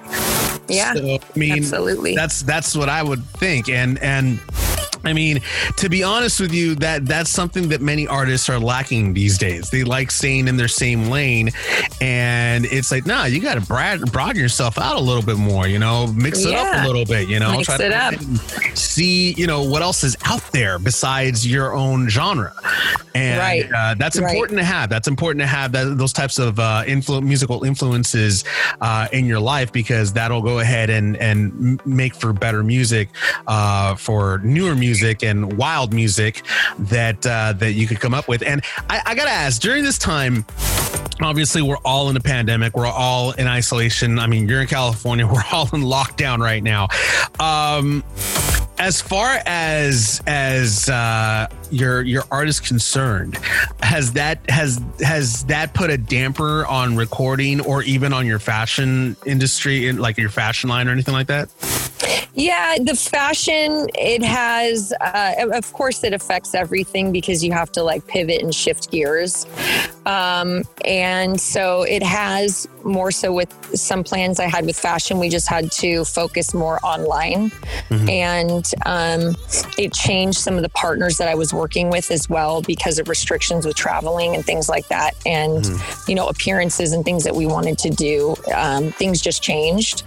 Uh, with music, I think that it's been um, actually better because I have a home studio and because I'm home all the time, um, you know, aside from being a mom, I'm recording music or, you know, sewing.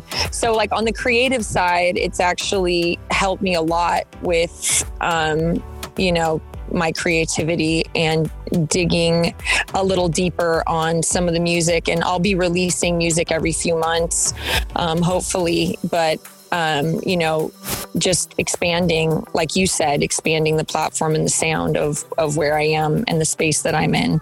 And then with the fashion, you know, it's been it's just been it's actually been kind of fun, you know, doing sitting and just being able to create like this instead of going, going, going, because I'm always going. Of course, it's terrible that we're in this pandemic, but you got to make the best of things, you know. You have to. You got no choice. And and you mentioned Yeah. that you're a mom. I mean, how has that affected uh, being a mom? Uh, you know, I mean, because I know that that your offspring is at home now. Um, you know, so Yes. I, I've seen a lot of funny TikToks of mothers wanting to just say, "I, I just want out. I want to jump off a cliff right now." Yeah. You Yeah. know, So I mean, how's that? How's that been affecting you? Um, you know, it's uh it's all about compartmentalization really. So I'm trying to compartmentalize every aspect of my life and set aside time to do what I need to do. Luckily, I have a little bit of help.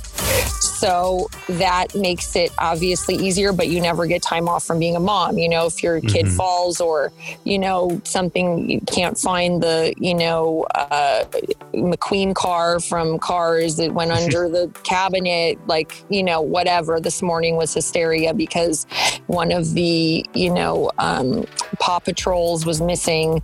So it's, you know, what, whatever it is, you never, you know, I was on a conference call and it was like he didn't want to talk to anybody but me. And, you know, Marshall's missing.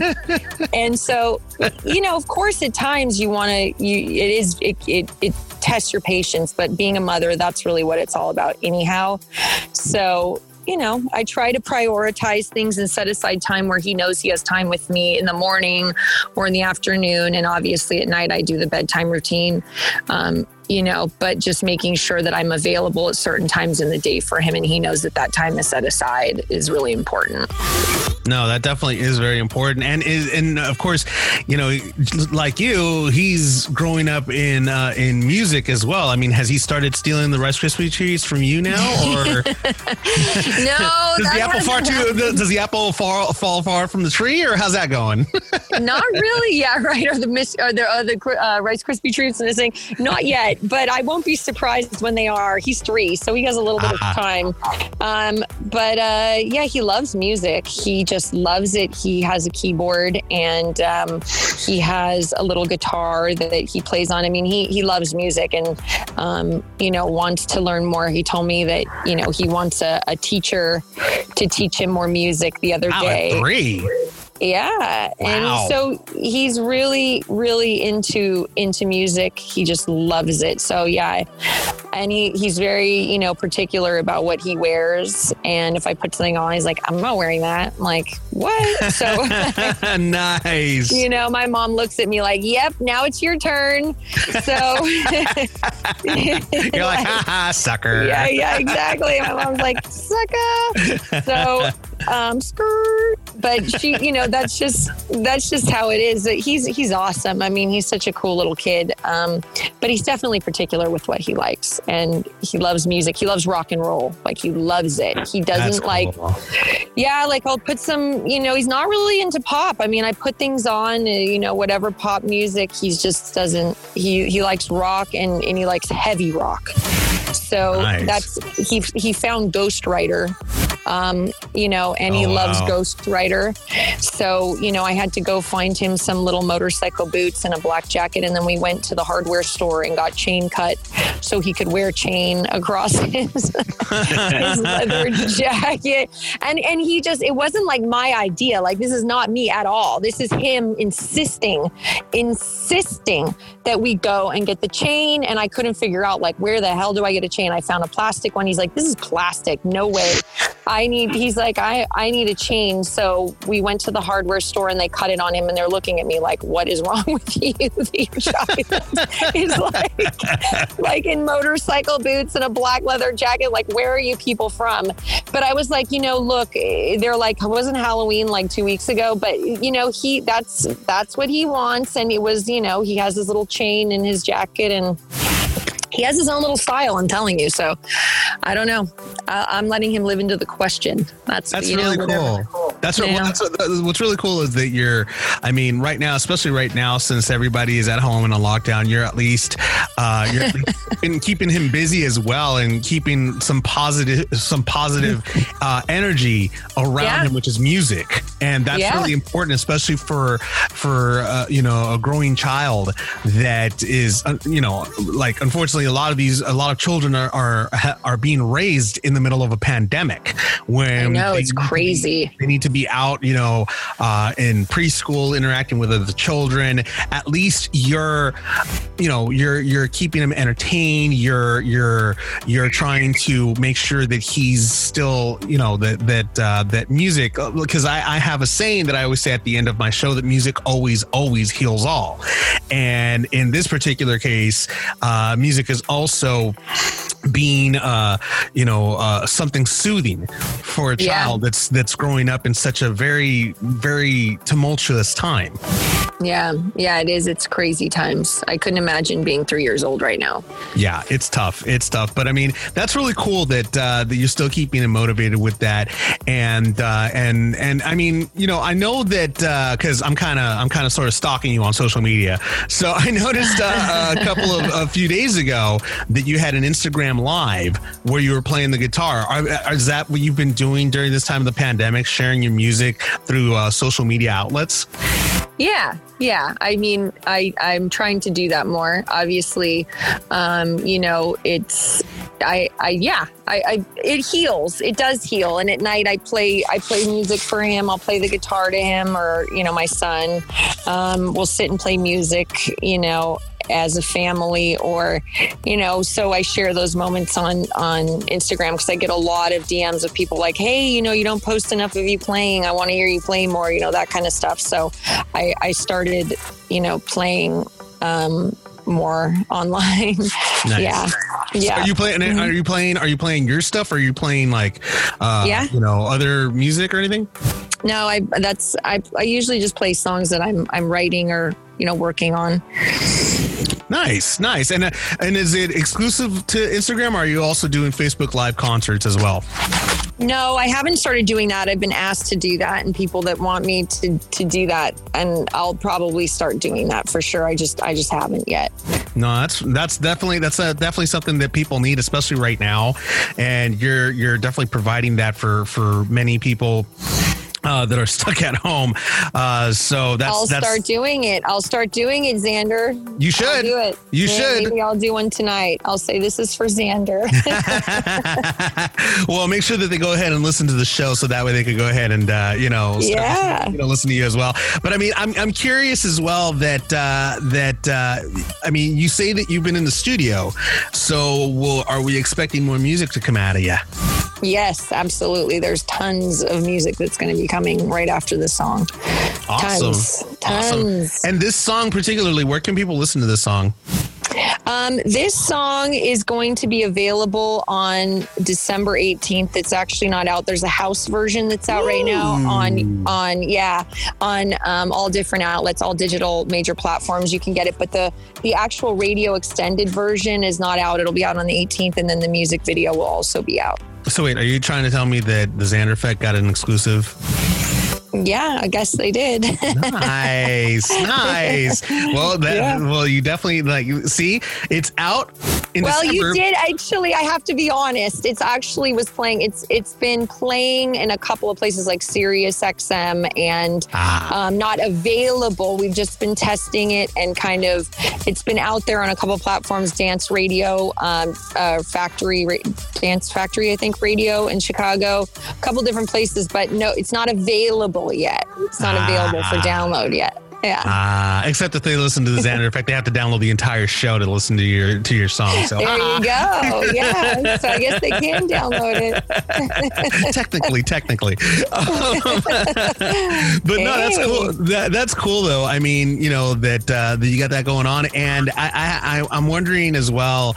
Uh, after this pandemic is over, which you know, again, we're we're hoping it will be. You know, I mean, there's vaccines coming out and everything, so we're hoping that eventually we'll get somewhat back to normal. I mean, are you going to be touring? Are you? Do you have plans to be touring or anything like that? Uh, yeah, yeah, definitely. I there's a bunch of um, a bunch of plans, but you know, as to when we can get them done, we don't know. We were I was gonna go play some stuff in uh, Europe, and that you know got canceled and kiboshed, and then Asia, and that obviously is kiboshed. So, you know, we're just gonna have to play it by ear right now. as we all as as we all have to play it by ear right now. So I that's- know. that's, just the way it is right now. So I gotta ask, you know, how can people uh, stalk you on social media? um, stalk me, they can go to Nikki Lund Official on Instagram. And that's Nikki, N I K K I, Lund, L U N D, official on Instagram. Or you can go to one Nikki Lund on Twitter or one Nikki Lund on the number one and then Nikki Lund on Facebook. You don't have a TikTok like like every No, you know, I haven't done the TikTok thing yet. I need to do it. I, you know, I, like you said, being home with my kid, I'm, I'm literally trying to manage, um, you know, my music, my fashion, my kid, and other projects that I'm developing here. Hey, you, so could, you could go ahead and TikTok do a tutorial. is one I've got to get on. Everyone keeps telling me, and I know I got to do it. I, I, mean, got to do it. You could easily go on TikTok and do a tutorial of this is how you steal Rice Krispie treats from your mom, kids. Yeah. Cookies, and this is how you resell them to your neighbors. So, Oh my god, that's hilarious! This is how you sell socks. This is how you sell socks, especially right now during the winter season. I know, right? All the things bookmarks. exactly, exactly. Jeez. Well, Nikki, thank you so much. I should have pleasure- invented the pet rock. Right? Oh my god, that would have been great.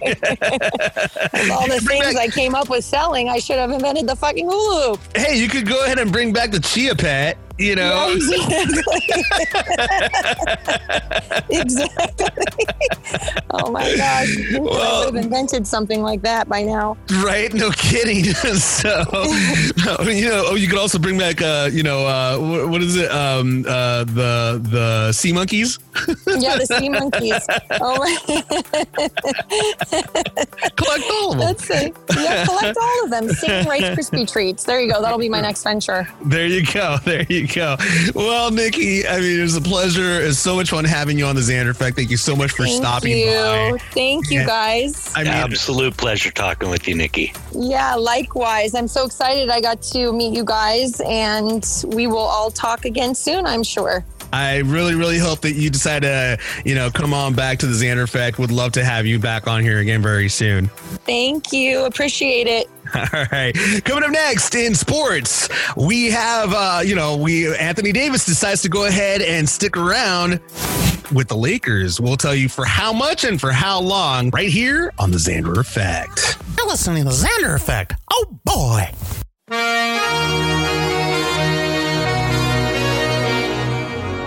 J-Lo, ya tú sabes, no hay más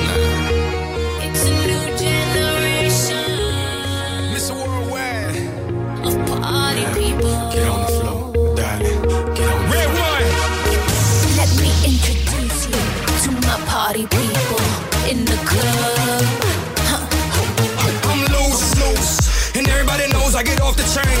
Baby, it's the truth, the truth. I'm like Inception, I play with your brain, so don't sleep or snooze, snooze. I don't play no games, so don't, don't, don't, don't get it confused, no, cause you will lose, yeah. Now, now pump, pump, pump, pump, pump, pump it up and back it up like a Tonka truck.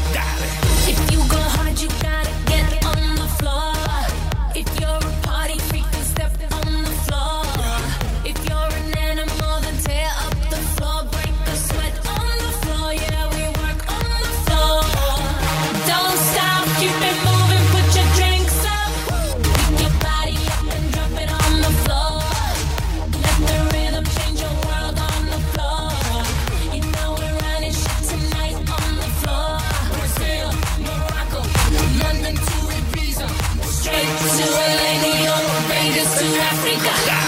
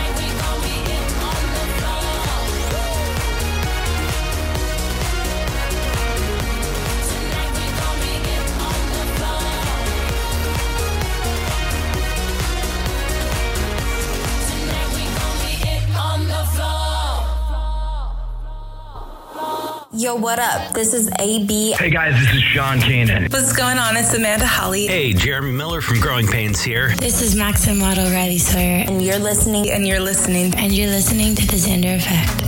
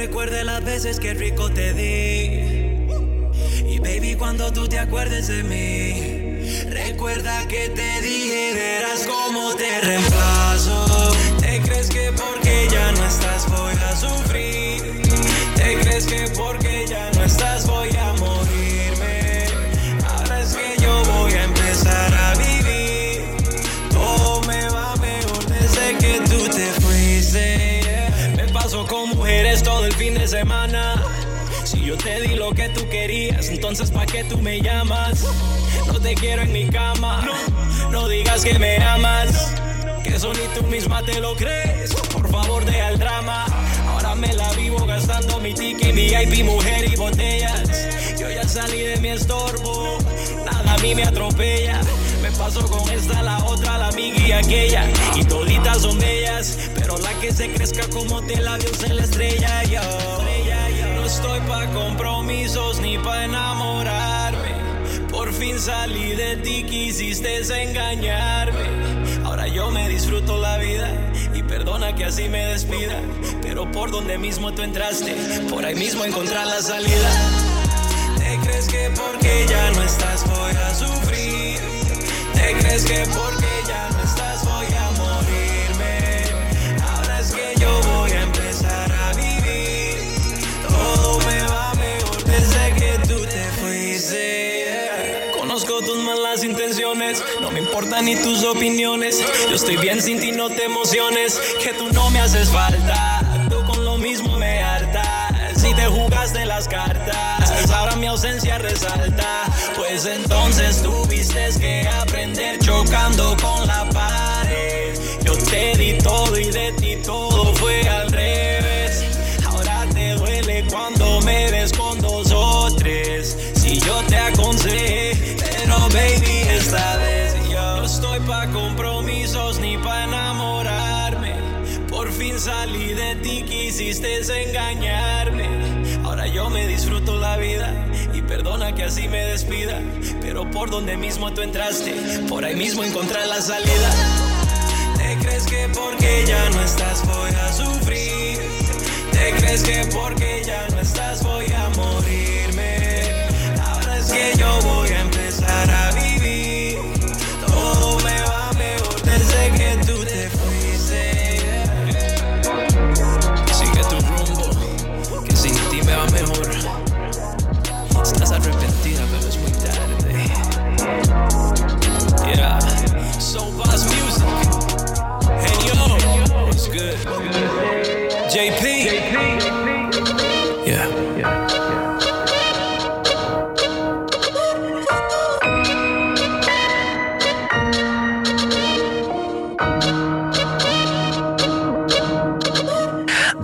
JP Castillo's Reemplazo right here on the Xander Effect. See how I do the, the R's? You, you notice? You notice? I got the R thing going. Trying to make people think, you know, you, you have some culture.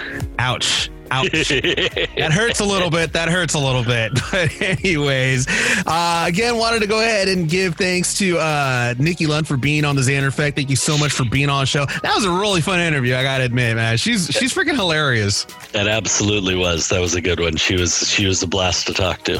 Totally, man. So I still, I'm still not gonna get over the whole Rice Krispies treats thing. That was that was too damn funny. I could imagine her as a little girl, like kind of sneaking in, like her and her sister, the dynamic duo, just like kind of like, all right, sneak here, here, open the bag, put it in there. Put it in That's there, put it awesome. there." Those, I mean, they they were born hustlers. That is absolutely so cool. That's really awesome. I gotta admit that that that was actually really like a really cool one about that interview. But yeah, really good music she's got going on right now. Make sure you guys go ahead and uh, and stay tuned for the release, and of course listen to her music uh, right here on the Xander Effect, and also on other platforms that she mentioned as well. And go ahead and follow her on social media.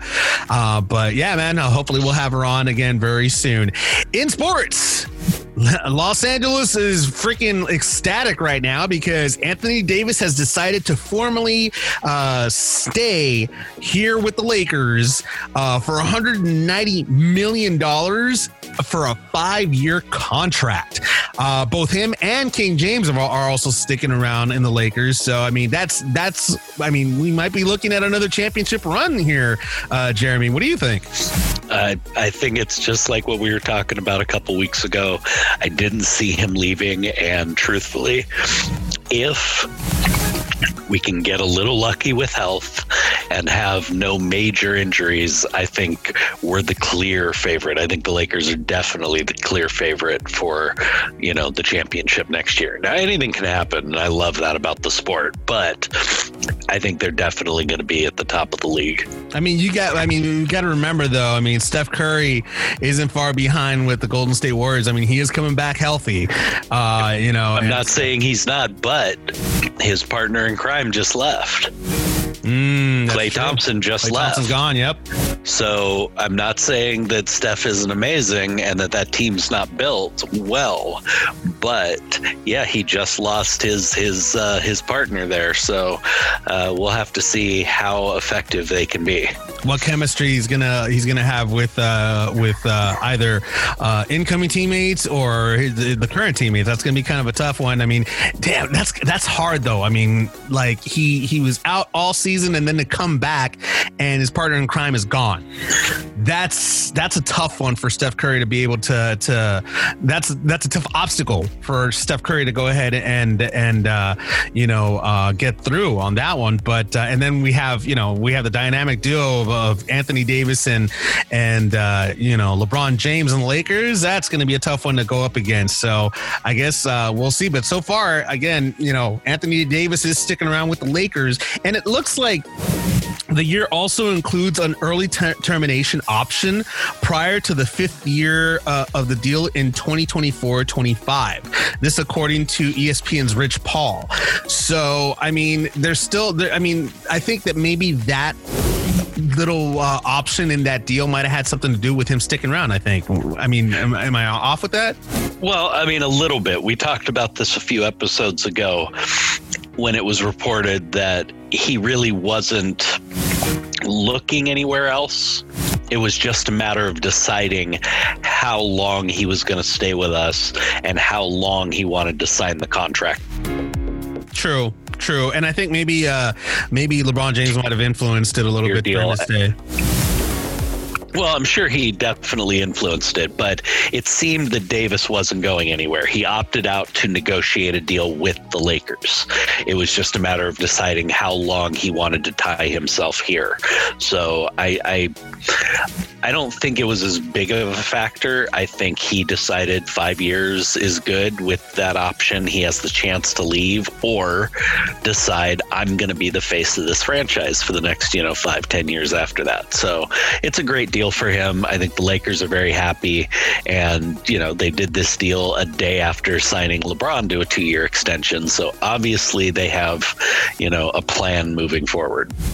Well, I mean, I'm definitely looking forward to the new season starting with this uh, dynamic duo. Looks like LA might be back on top again, and hopefully we'll be able to not just. I mean, now now we we tied the the the championships with Boston, but it's going to be great to go over that. That's going to be like. I'm gonna love that every single minute of it. Can't stand Boston. Can't stand the Celtics. That's but a true Laker fan. Oh yeah, I just yeah, I'm not yeah. you and I both, buddy. You and I both. So uh, looking forward to to definitely having uh, Anthony Davis stick around uh, with uh, LeBron James, and uh, you know now we got Gasol in there too. Let's see let's see how well how well he does with them. You know, could it be like brother like brother? I mean, that's that's you know that's still to be seen, but uh, we'll we'll figure all that stuff out when the season begins. And in other sports news, talking about LeBron James, looks like he's been a little busy post uh, NBA season because it seems that uh, that uh, he had to go ahead and block a trademark application that was filed by the Heat owners company. Um, as we all know, LeBron James played for Miami Heat and uh, brought them a championship, and also. Uh, you know, with the Lakers, he beat Miami for the championship, so that's kind of funny. Uh, but uh, looks like the owner of of the Miami Heat uh, decided to place a trademark on the quote King James name, and it does that that right there. It just doesn't. I don't. I just don't. King James is the actual name of a biblical uh, person. So for them to try to own the name or the nickname for that matter doesn't make any sense from from either side in my opinion because that's a biblical name. If anybody has a trademark on that it would be the church you know in my opinion. But uh, as it stands as far as the nickname is concerned um, you know uh, uh, lebron james decided to put a block on that. And uh, it seems that uh, that uh, that that uh, it was the the cruise operator Carnival Cruise Line, they're the ones that that, that are the owner uh, of uh, the Miami of Miami Heat, uh, decided to place that. And according to the trademark lawyer Josh Gerben, uh, he went ahead and placed a tweet, posted a tweet saying, "quote LeBron James has blocked Carnival Cruise Line's attempt to register a trademark for King James.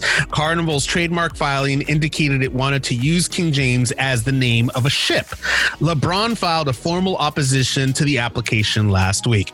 Now, my curiosity here is that it just seems like the owners of the Miami Heat are a little bit bitter because not only did did LeBron leave the Heat uh, you know, pretty much high and dry, but he also went ahead and beat the Heat this year with a brand new team. I mean, do you think that that maybe has something to do with them trying to cash in on that trademark? I think it absolutely has to do with that. I think it's a pretty cheap and petty move. And there is no way that that was just, oh, it's just a random name we came up for the ship. BS. You own the Miami Heat. You're bitter he left. It's that simple. It really is. Um, they're trying to stick it to him. And I think it's pretty petty, actually. Yeah, yeah, I would agree. I think that that's, uh, I mean, because he, he he earned the nickname King James when he was with Cleveland. So if anybody should be really bitter, it should be Cleveland. If anybody would try to go ahead and try to like cash in on that trademark, it would be it would be Cleveland, I would imagine. Well, I mean, you'd you'd think if anybody was trying to do that, but again, as much as people in Cleveland are a little bitter, he did bring them a championship you know, he I don't know. He still means a lot to them. And for them to try and do something that petty, I think they'd get a lot of backlash. You know, he he was nothing but a hired gun for the Miami Heat. You know, they brought him in for the three or four years just to win a few championships. I don't think it was ever his plan to stick around, although they were hoping. Um, you know, I think it was a lot easier for them. He doesn't mean as much to that city as he does to Cleveland. True. And as we've talked about before, I mean, he still works, you know, in Cleveland doing philanthropy. His charter schools that he started in Cleveland are there. I mean, he works with the communities. He's still an icon, whether he left the team or not. True, true, and I mean that's always that's always going to be right there. It's like it's like you know pretty much you know Kobe's an icon to us here in Los Angeles. So and he's going to always remain an icon, regardless if Kobe would have gone anywhere else. Uh, he's he would have still remained an icon here in Los Angeles. So I mean I get that. I, I I completely as a basketball fan I understand that completely. So I mean, but yeah, it's it's it's for for the Miami Heat to try to go ahead and cash in on that. That's just that's just that's just that just seems like they were on the bitter train all the yeah, way. it feels extremely petty. That's all I can. That's the only word that comes to mind. Well, I mean, glad to glad to see that uh, LeBron was on top of it and he put a stop to it. So there goes that idea. In other sports news, so Khabib Nurmagomedov has been asked the same question over and over again whether or not he's going to come back. Uh, most recently, he went ahead and basically, when they asked him about uh, Tony Ferguson and Conor McGregor, uh, would he come back to fight either one of them? He basically said, I choked both of them out, so I really don't need to fight them again. you know, I mean, uh, you know, basically that's what he's, that's what his response was. He's like, He's I, got a point. Yeah, He's I- not wrong. He's not wrong about that, totally. And so, you know, he basically was like, "Yeah, there's really no point for me to come back. I already got them both. I really don't care about them."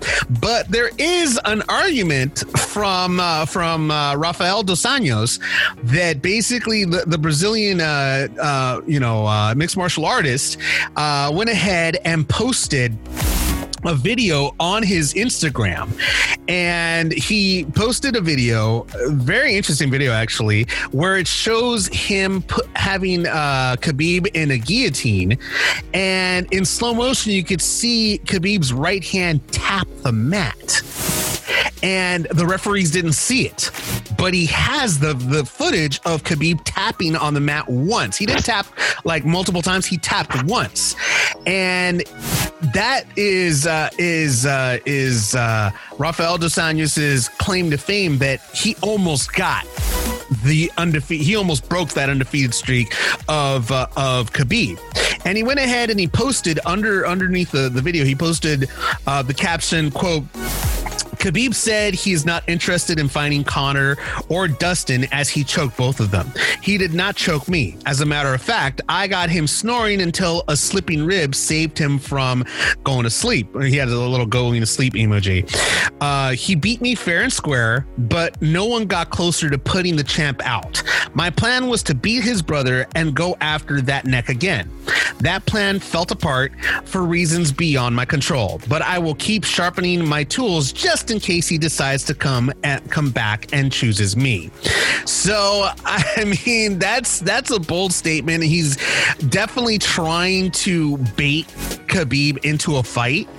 And, uh, you know, according to the video, he's not wrong. He's definitely not wrong about that. I mean, he he beat him uh, via decision, via, via unanimous decision. And this happened back in 20, uh, 2014 uh, at the UFC on Fox 11 Werdum versus Browne event.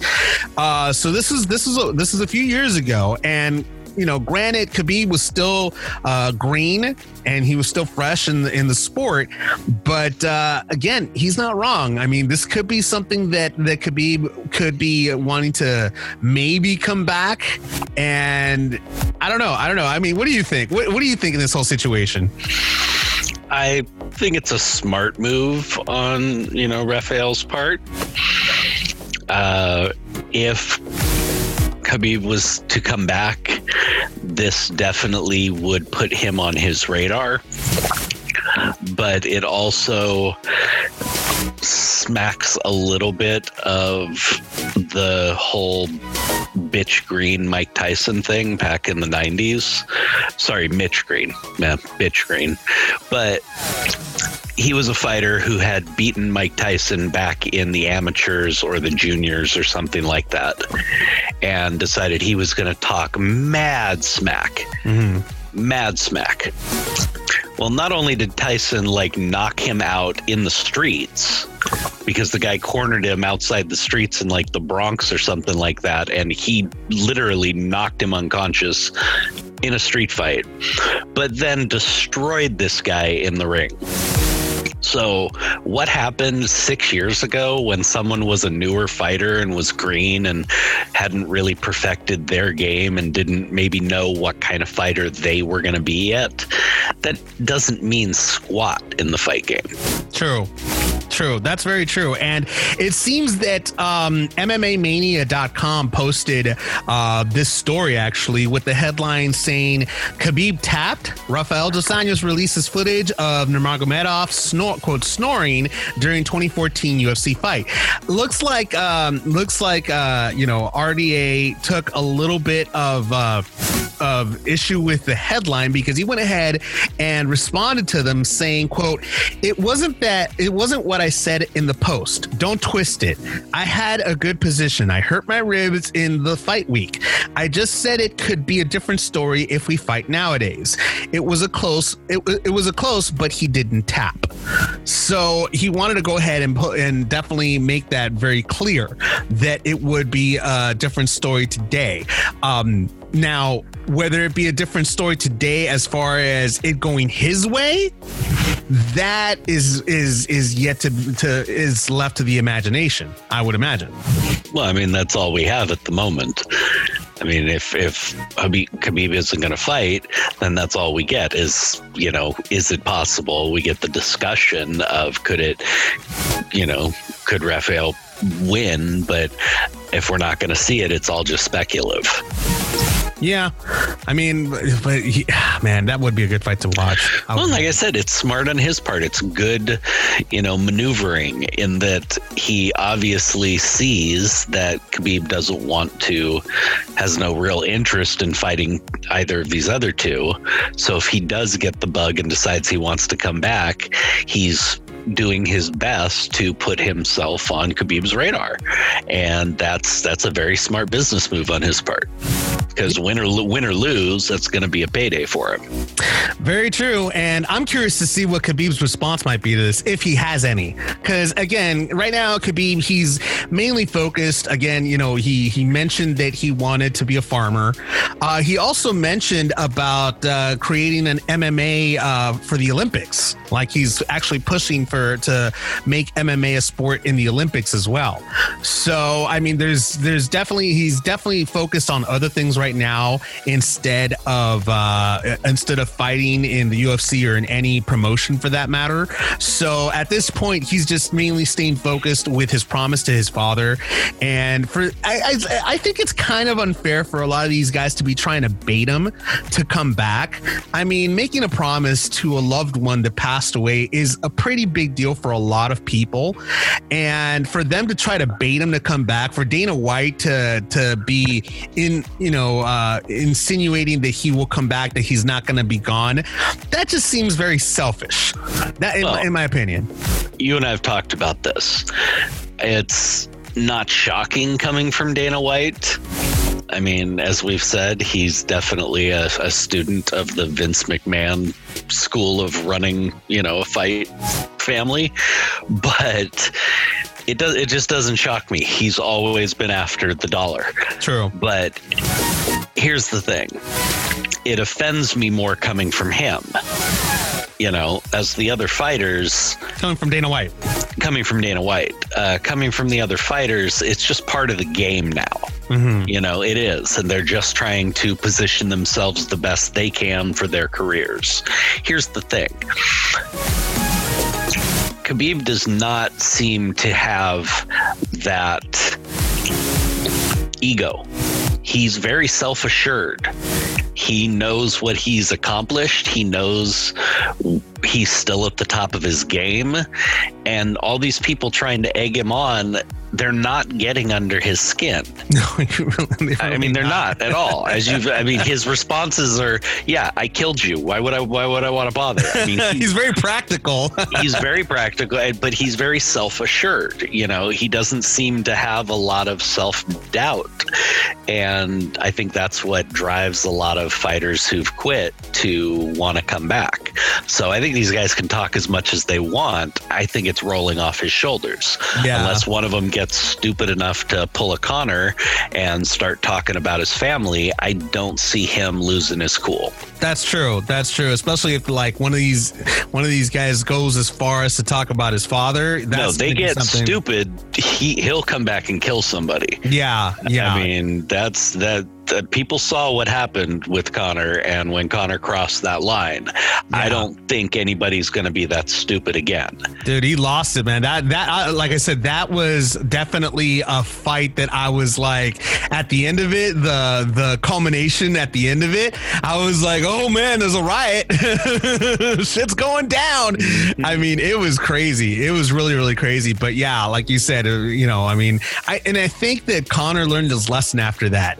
He kind, I think he kind of calmed down after that a little bit because I think he knows that he took it too far, and this guy could have killed him if it wasn't for the ref pulling him off. He could have killed him in that in that in, in that octagon, and Conor knew it. That's why I think when it was done, it was it was a mixture of disappointment, and I believe maybe it was a mixture of concern that okay, maybe I went a little too far. This guy, this guy really wanted to hurt me. Uh, you know, one thing is sportsmanship, another thing is really wanting to hurt somebody, and that's where Khabib went. Oh, um, he absolutely did. And you could see it. But again, it's a very cultural thing where he comes from.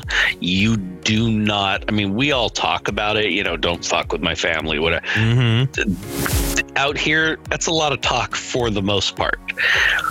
In back there, it's not talk. Yeah, You, you screw with their killed. family, they're going to kill you. Yeah, I mean, you they're, they're, it's it's it's very serious. So again, I don't see any of this petty stuff getting under his skin.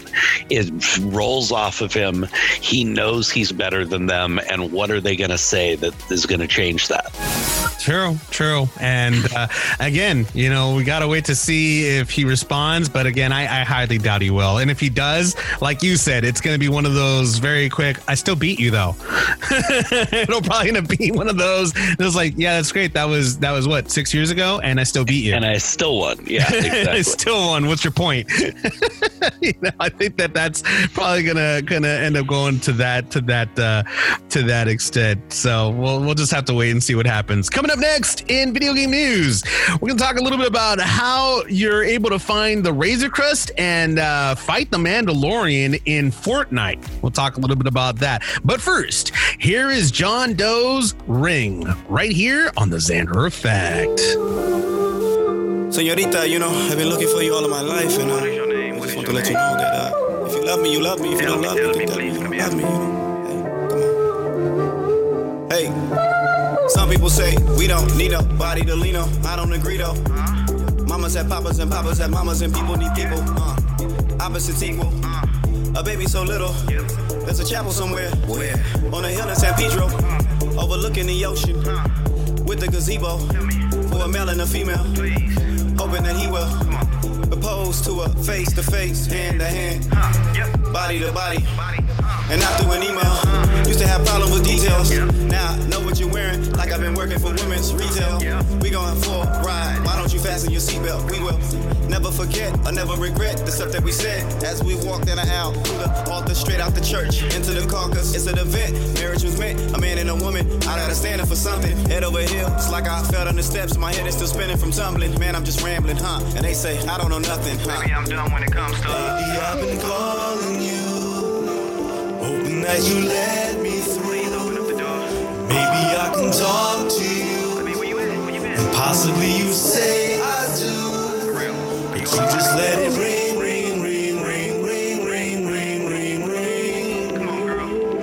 If you would wear this ring. ring, ring, ring, ring, ring, ring, ring, ring. Hey, I'm assuming you love me want me. Why don't you tell me? I come when you call me. There's something about you that plays with my heartbeat. There's something about you makes me feel like I'm melting. No matter what you say, nothing can stop me. Girl, you can help me. Don't take a selfie without me. Tell me about you like there's nothing about me. There's so much that you possess. Let me do your accounting. Huh? What would you say if I wish you away? Pick you up from the job in the middle of the day in a helicopter some tickets to a play or an opera. Right before we get there, some lobster or a plate full of pasta. Then I hug you on a planet to surprise you. After the embrace, stand up in the place, get right up in your face. Then I stop you, get on one knee so everyone can see. I'm in the posture. Take it out my pocket, then I open a little box up. Got that expression on your face like you just won an Oscar. Couldn't imagine my life without you. Baby, I've been calling you, hoping that you let me through. Maybe I can talk and possibly you say I do, but you just let it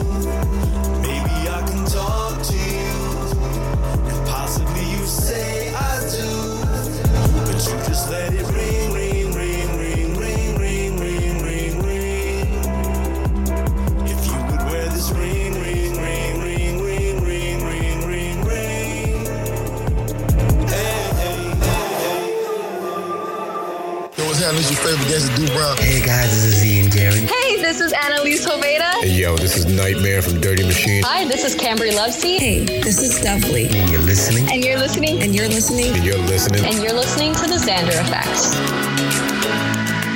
If I could write you a song to make you fall in love, I would already have you up under my arm. I used up all of my tricks. I hope that you like this, but you probably won't. You think you're cooler than me. You got designer shades just to hide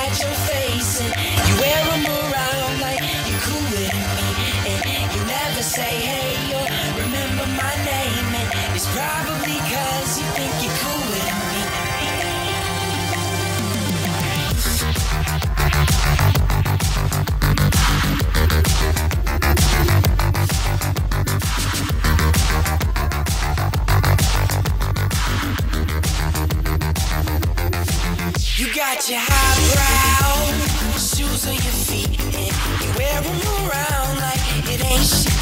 But you don't know the way that you look when your steps make that much noise. Shh, I got you all figured out. You need everyone's eyes just to feel seen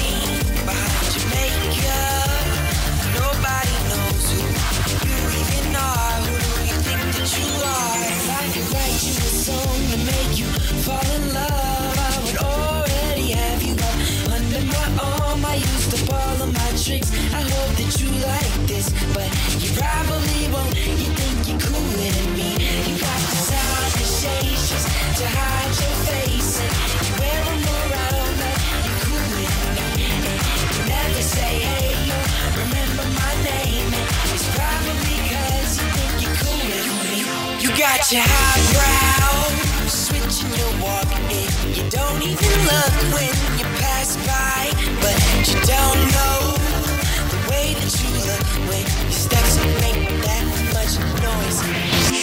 I got you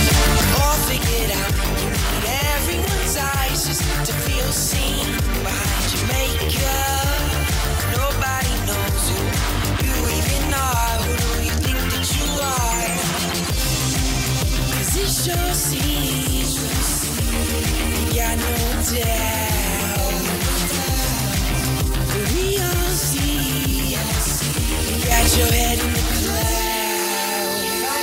to you so and make you fall in love. I'm over have you by under my all my use the ball of my tricks. I hope that you like this, but you probably won't. You think you cool with me. You got to sign the shades just to hide your face, and you wear them around like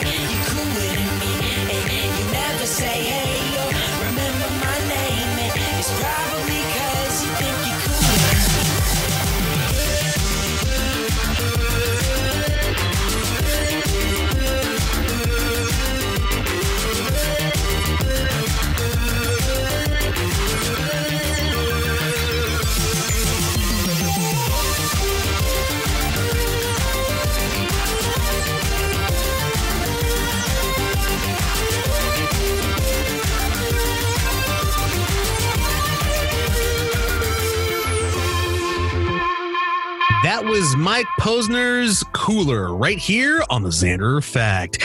In video game news, looks like The Mandalorian has hit Fortnite as many players uh, can actually obtain uh, the Mandalorian skin. But just like on uh, Disney Plus, on the Disney Plus show, you got to go ahead and complete some quests in order to obtain the full uh, Beskar Kandar skin, uh, the type of armor comprised of, of Beskar pieces.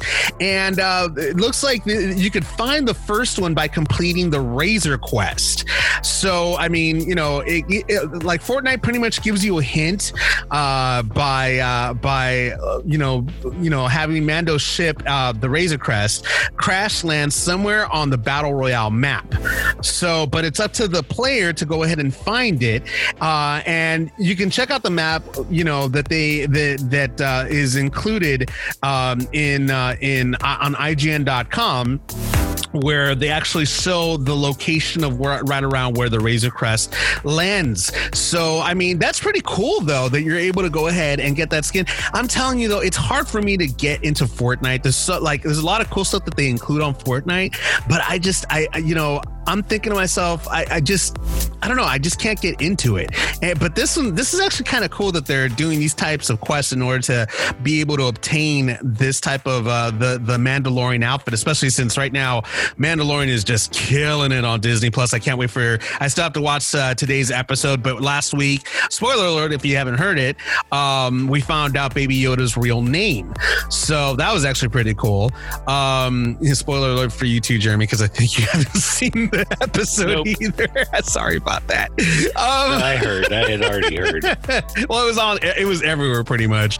Um, but the episode is amazing, and uh, yeah, man, it's really cool that they are able to go ahead and include uh, the skin on Fortnite. So, I mean, that I, I don't know. That's pretty cool. What do you think?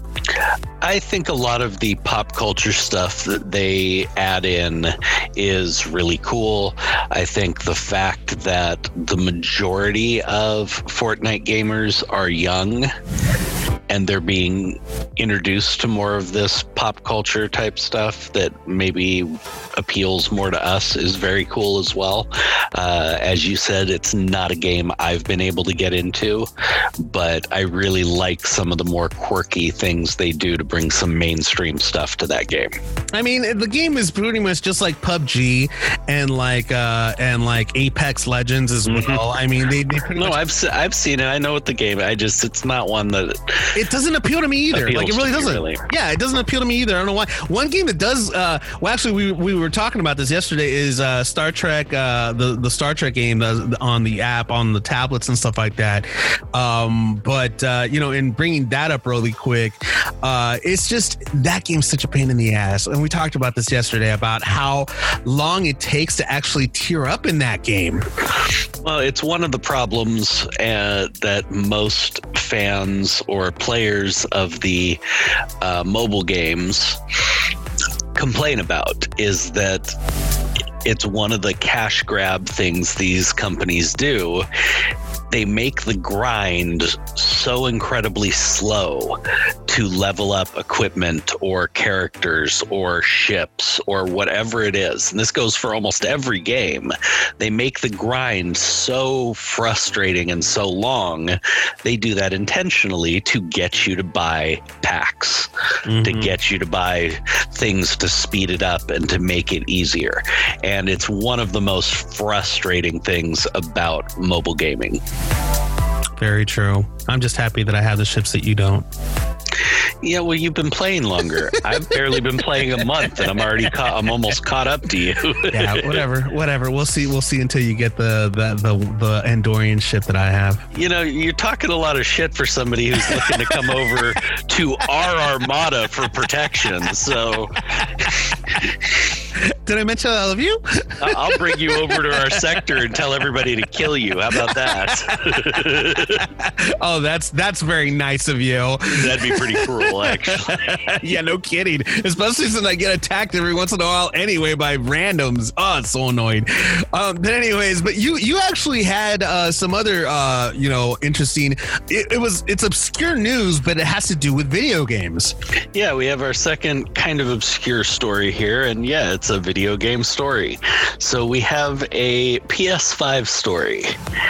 A gentleman in Taiwan was able to purchase a PS5 for a relatively reduced price. A and the price has not been revealed, but he of course was thinking, you know, this has got to be too good to be true. I'm getting hustled, I'm getting suckered, whatever. And it turns out when he met the guy, this guy was being forced to sell his brand new PS5 that he'd only played for a few days Oh wow. because his wife figured out it's not an air purifier like he told her.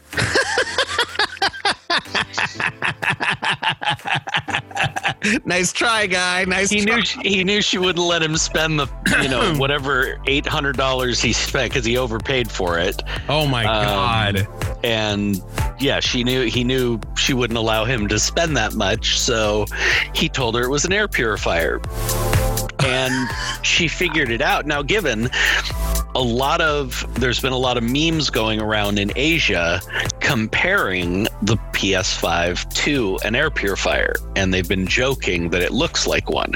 So this guy apparently decided to capitalize on that, and he might have gotten away with it for longer, except a rat died in their apartment and she wondered why this thing's not doing anything about the smell.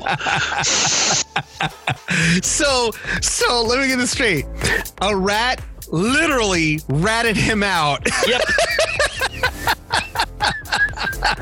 For lack of a better word. Nope, that's the best way to say it. That's classic. That is hilarious. Oh my god. That guy must have been like, damn rat ratted me out.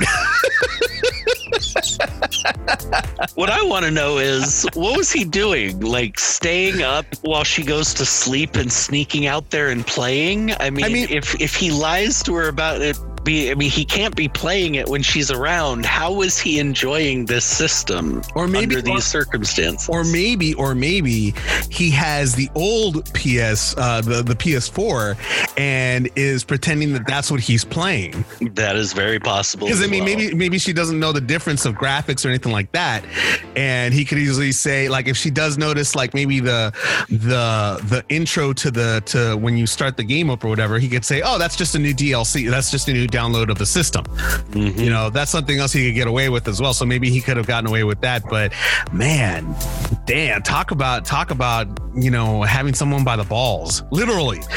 You know Oh yeah, I mean he he done he done screwed up, and uh, yeah, hilarious. so yeah, she made him sell it, and apparently uh, sold it for a very good price too. Do we So know? Do we know the price? No, it has not been released. The story was actually reported to the news agencies by the gentleman who purchased it. Well, let that be a lesson to you, gentlemen. Don't screw your with your wife like that. the truth, they always find out. Oh yeah. On that note, that's the news. In case you haven't heard it, thank you so much for listening. Uh, you know, hopefully all of you will have a wonderful weekend. Uh, shout out to Lonnie for uh, you know, I mean, hopefully that she's uh, she's doing well. Uh, you know, uh, sorry that we couldn't have her here today, but uh, hopefully we'll have her here for the hundredth episode that's coming up very very soon. We'll go ahead and give you know we'll post some details about that on our social media.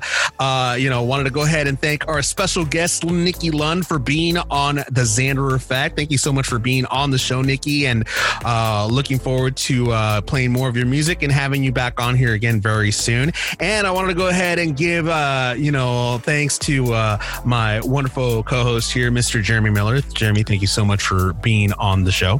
Absolute pleasure, man. Have a great weekend.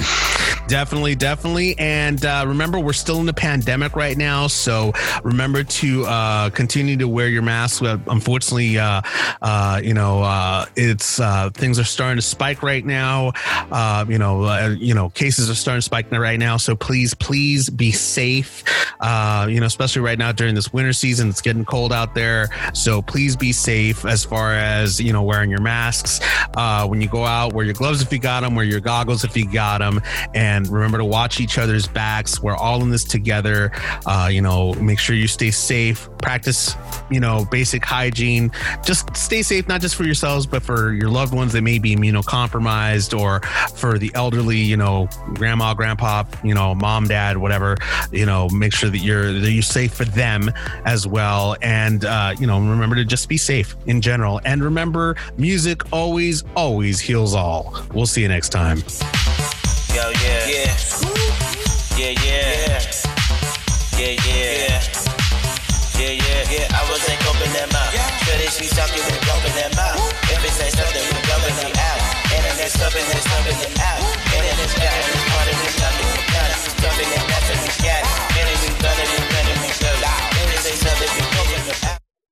The Xander Effect is powered by 5050 Global Music Inc., Sony Music The Orchard, and Bertelsmann. In association with Art 19 Media.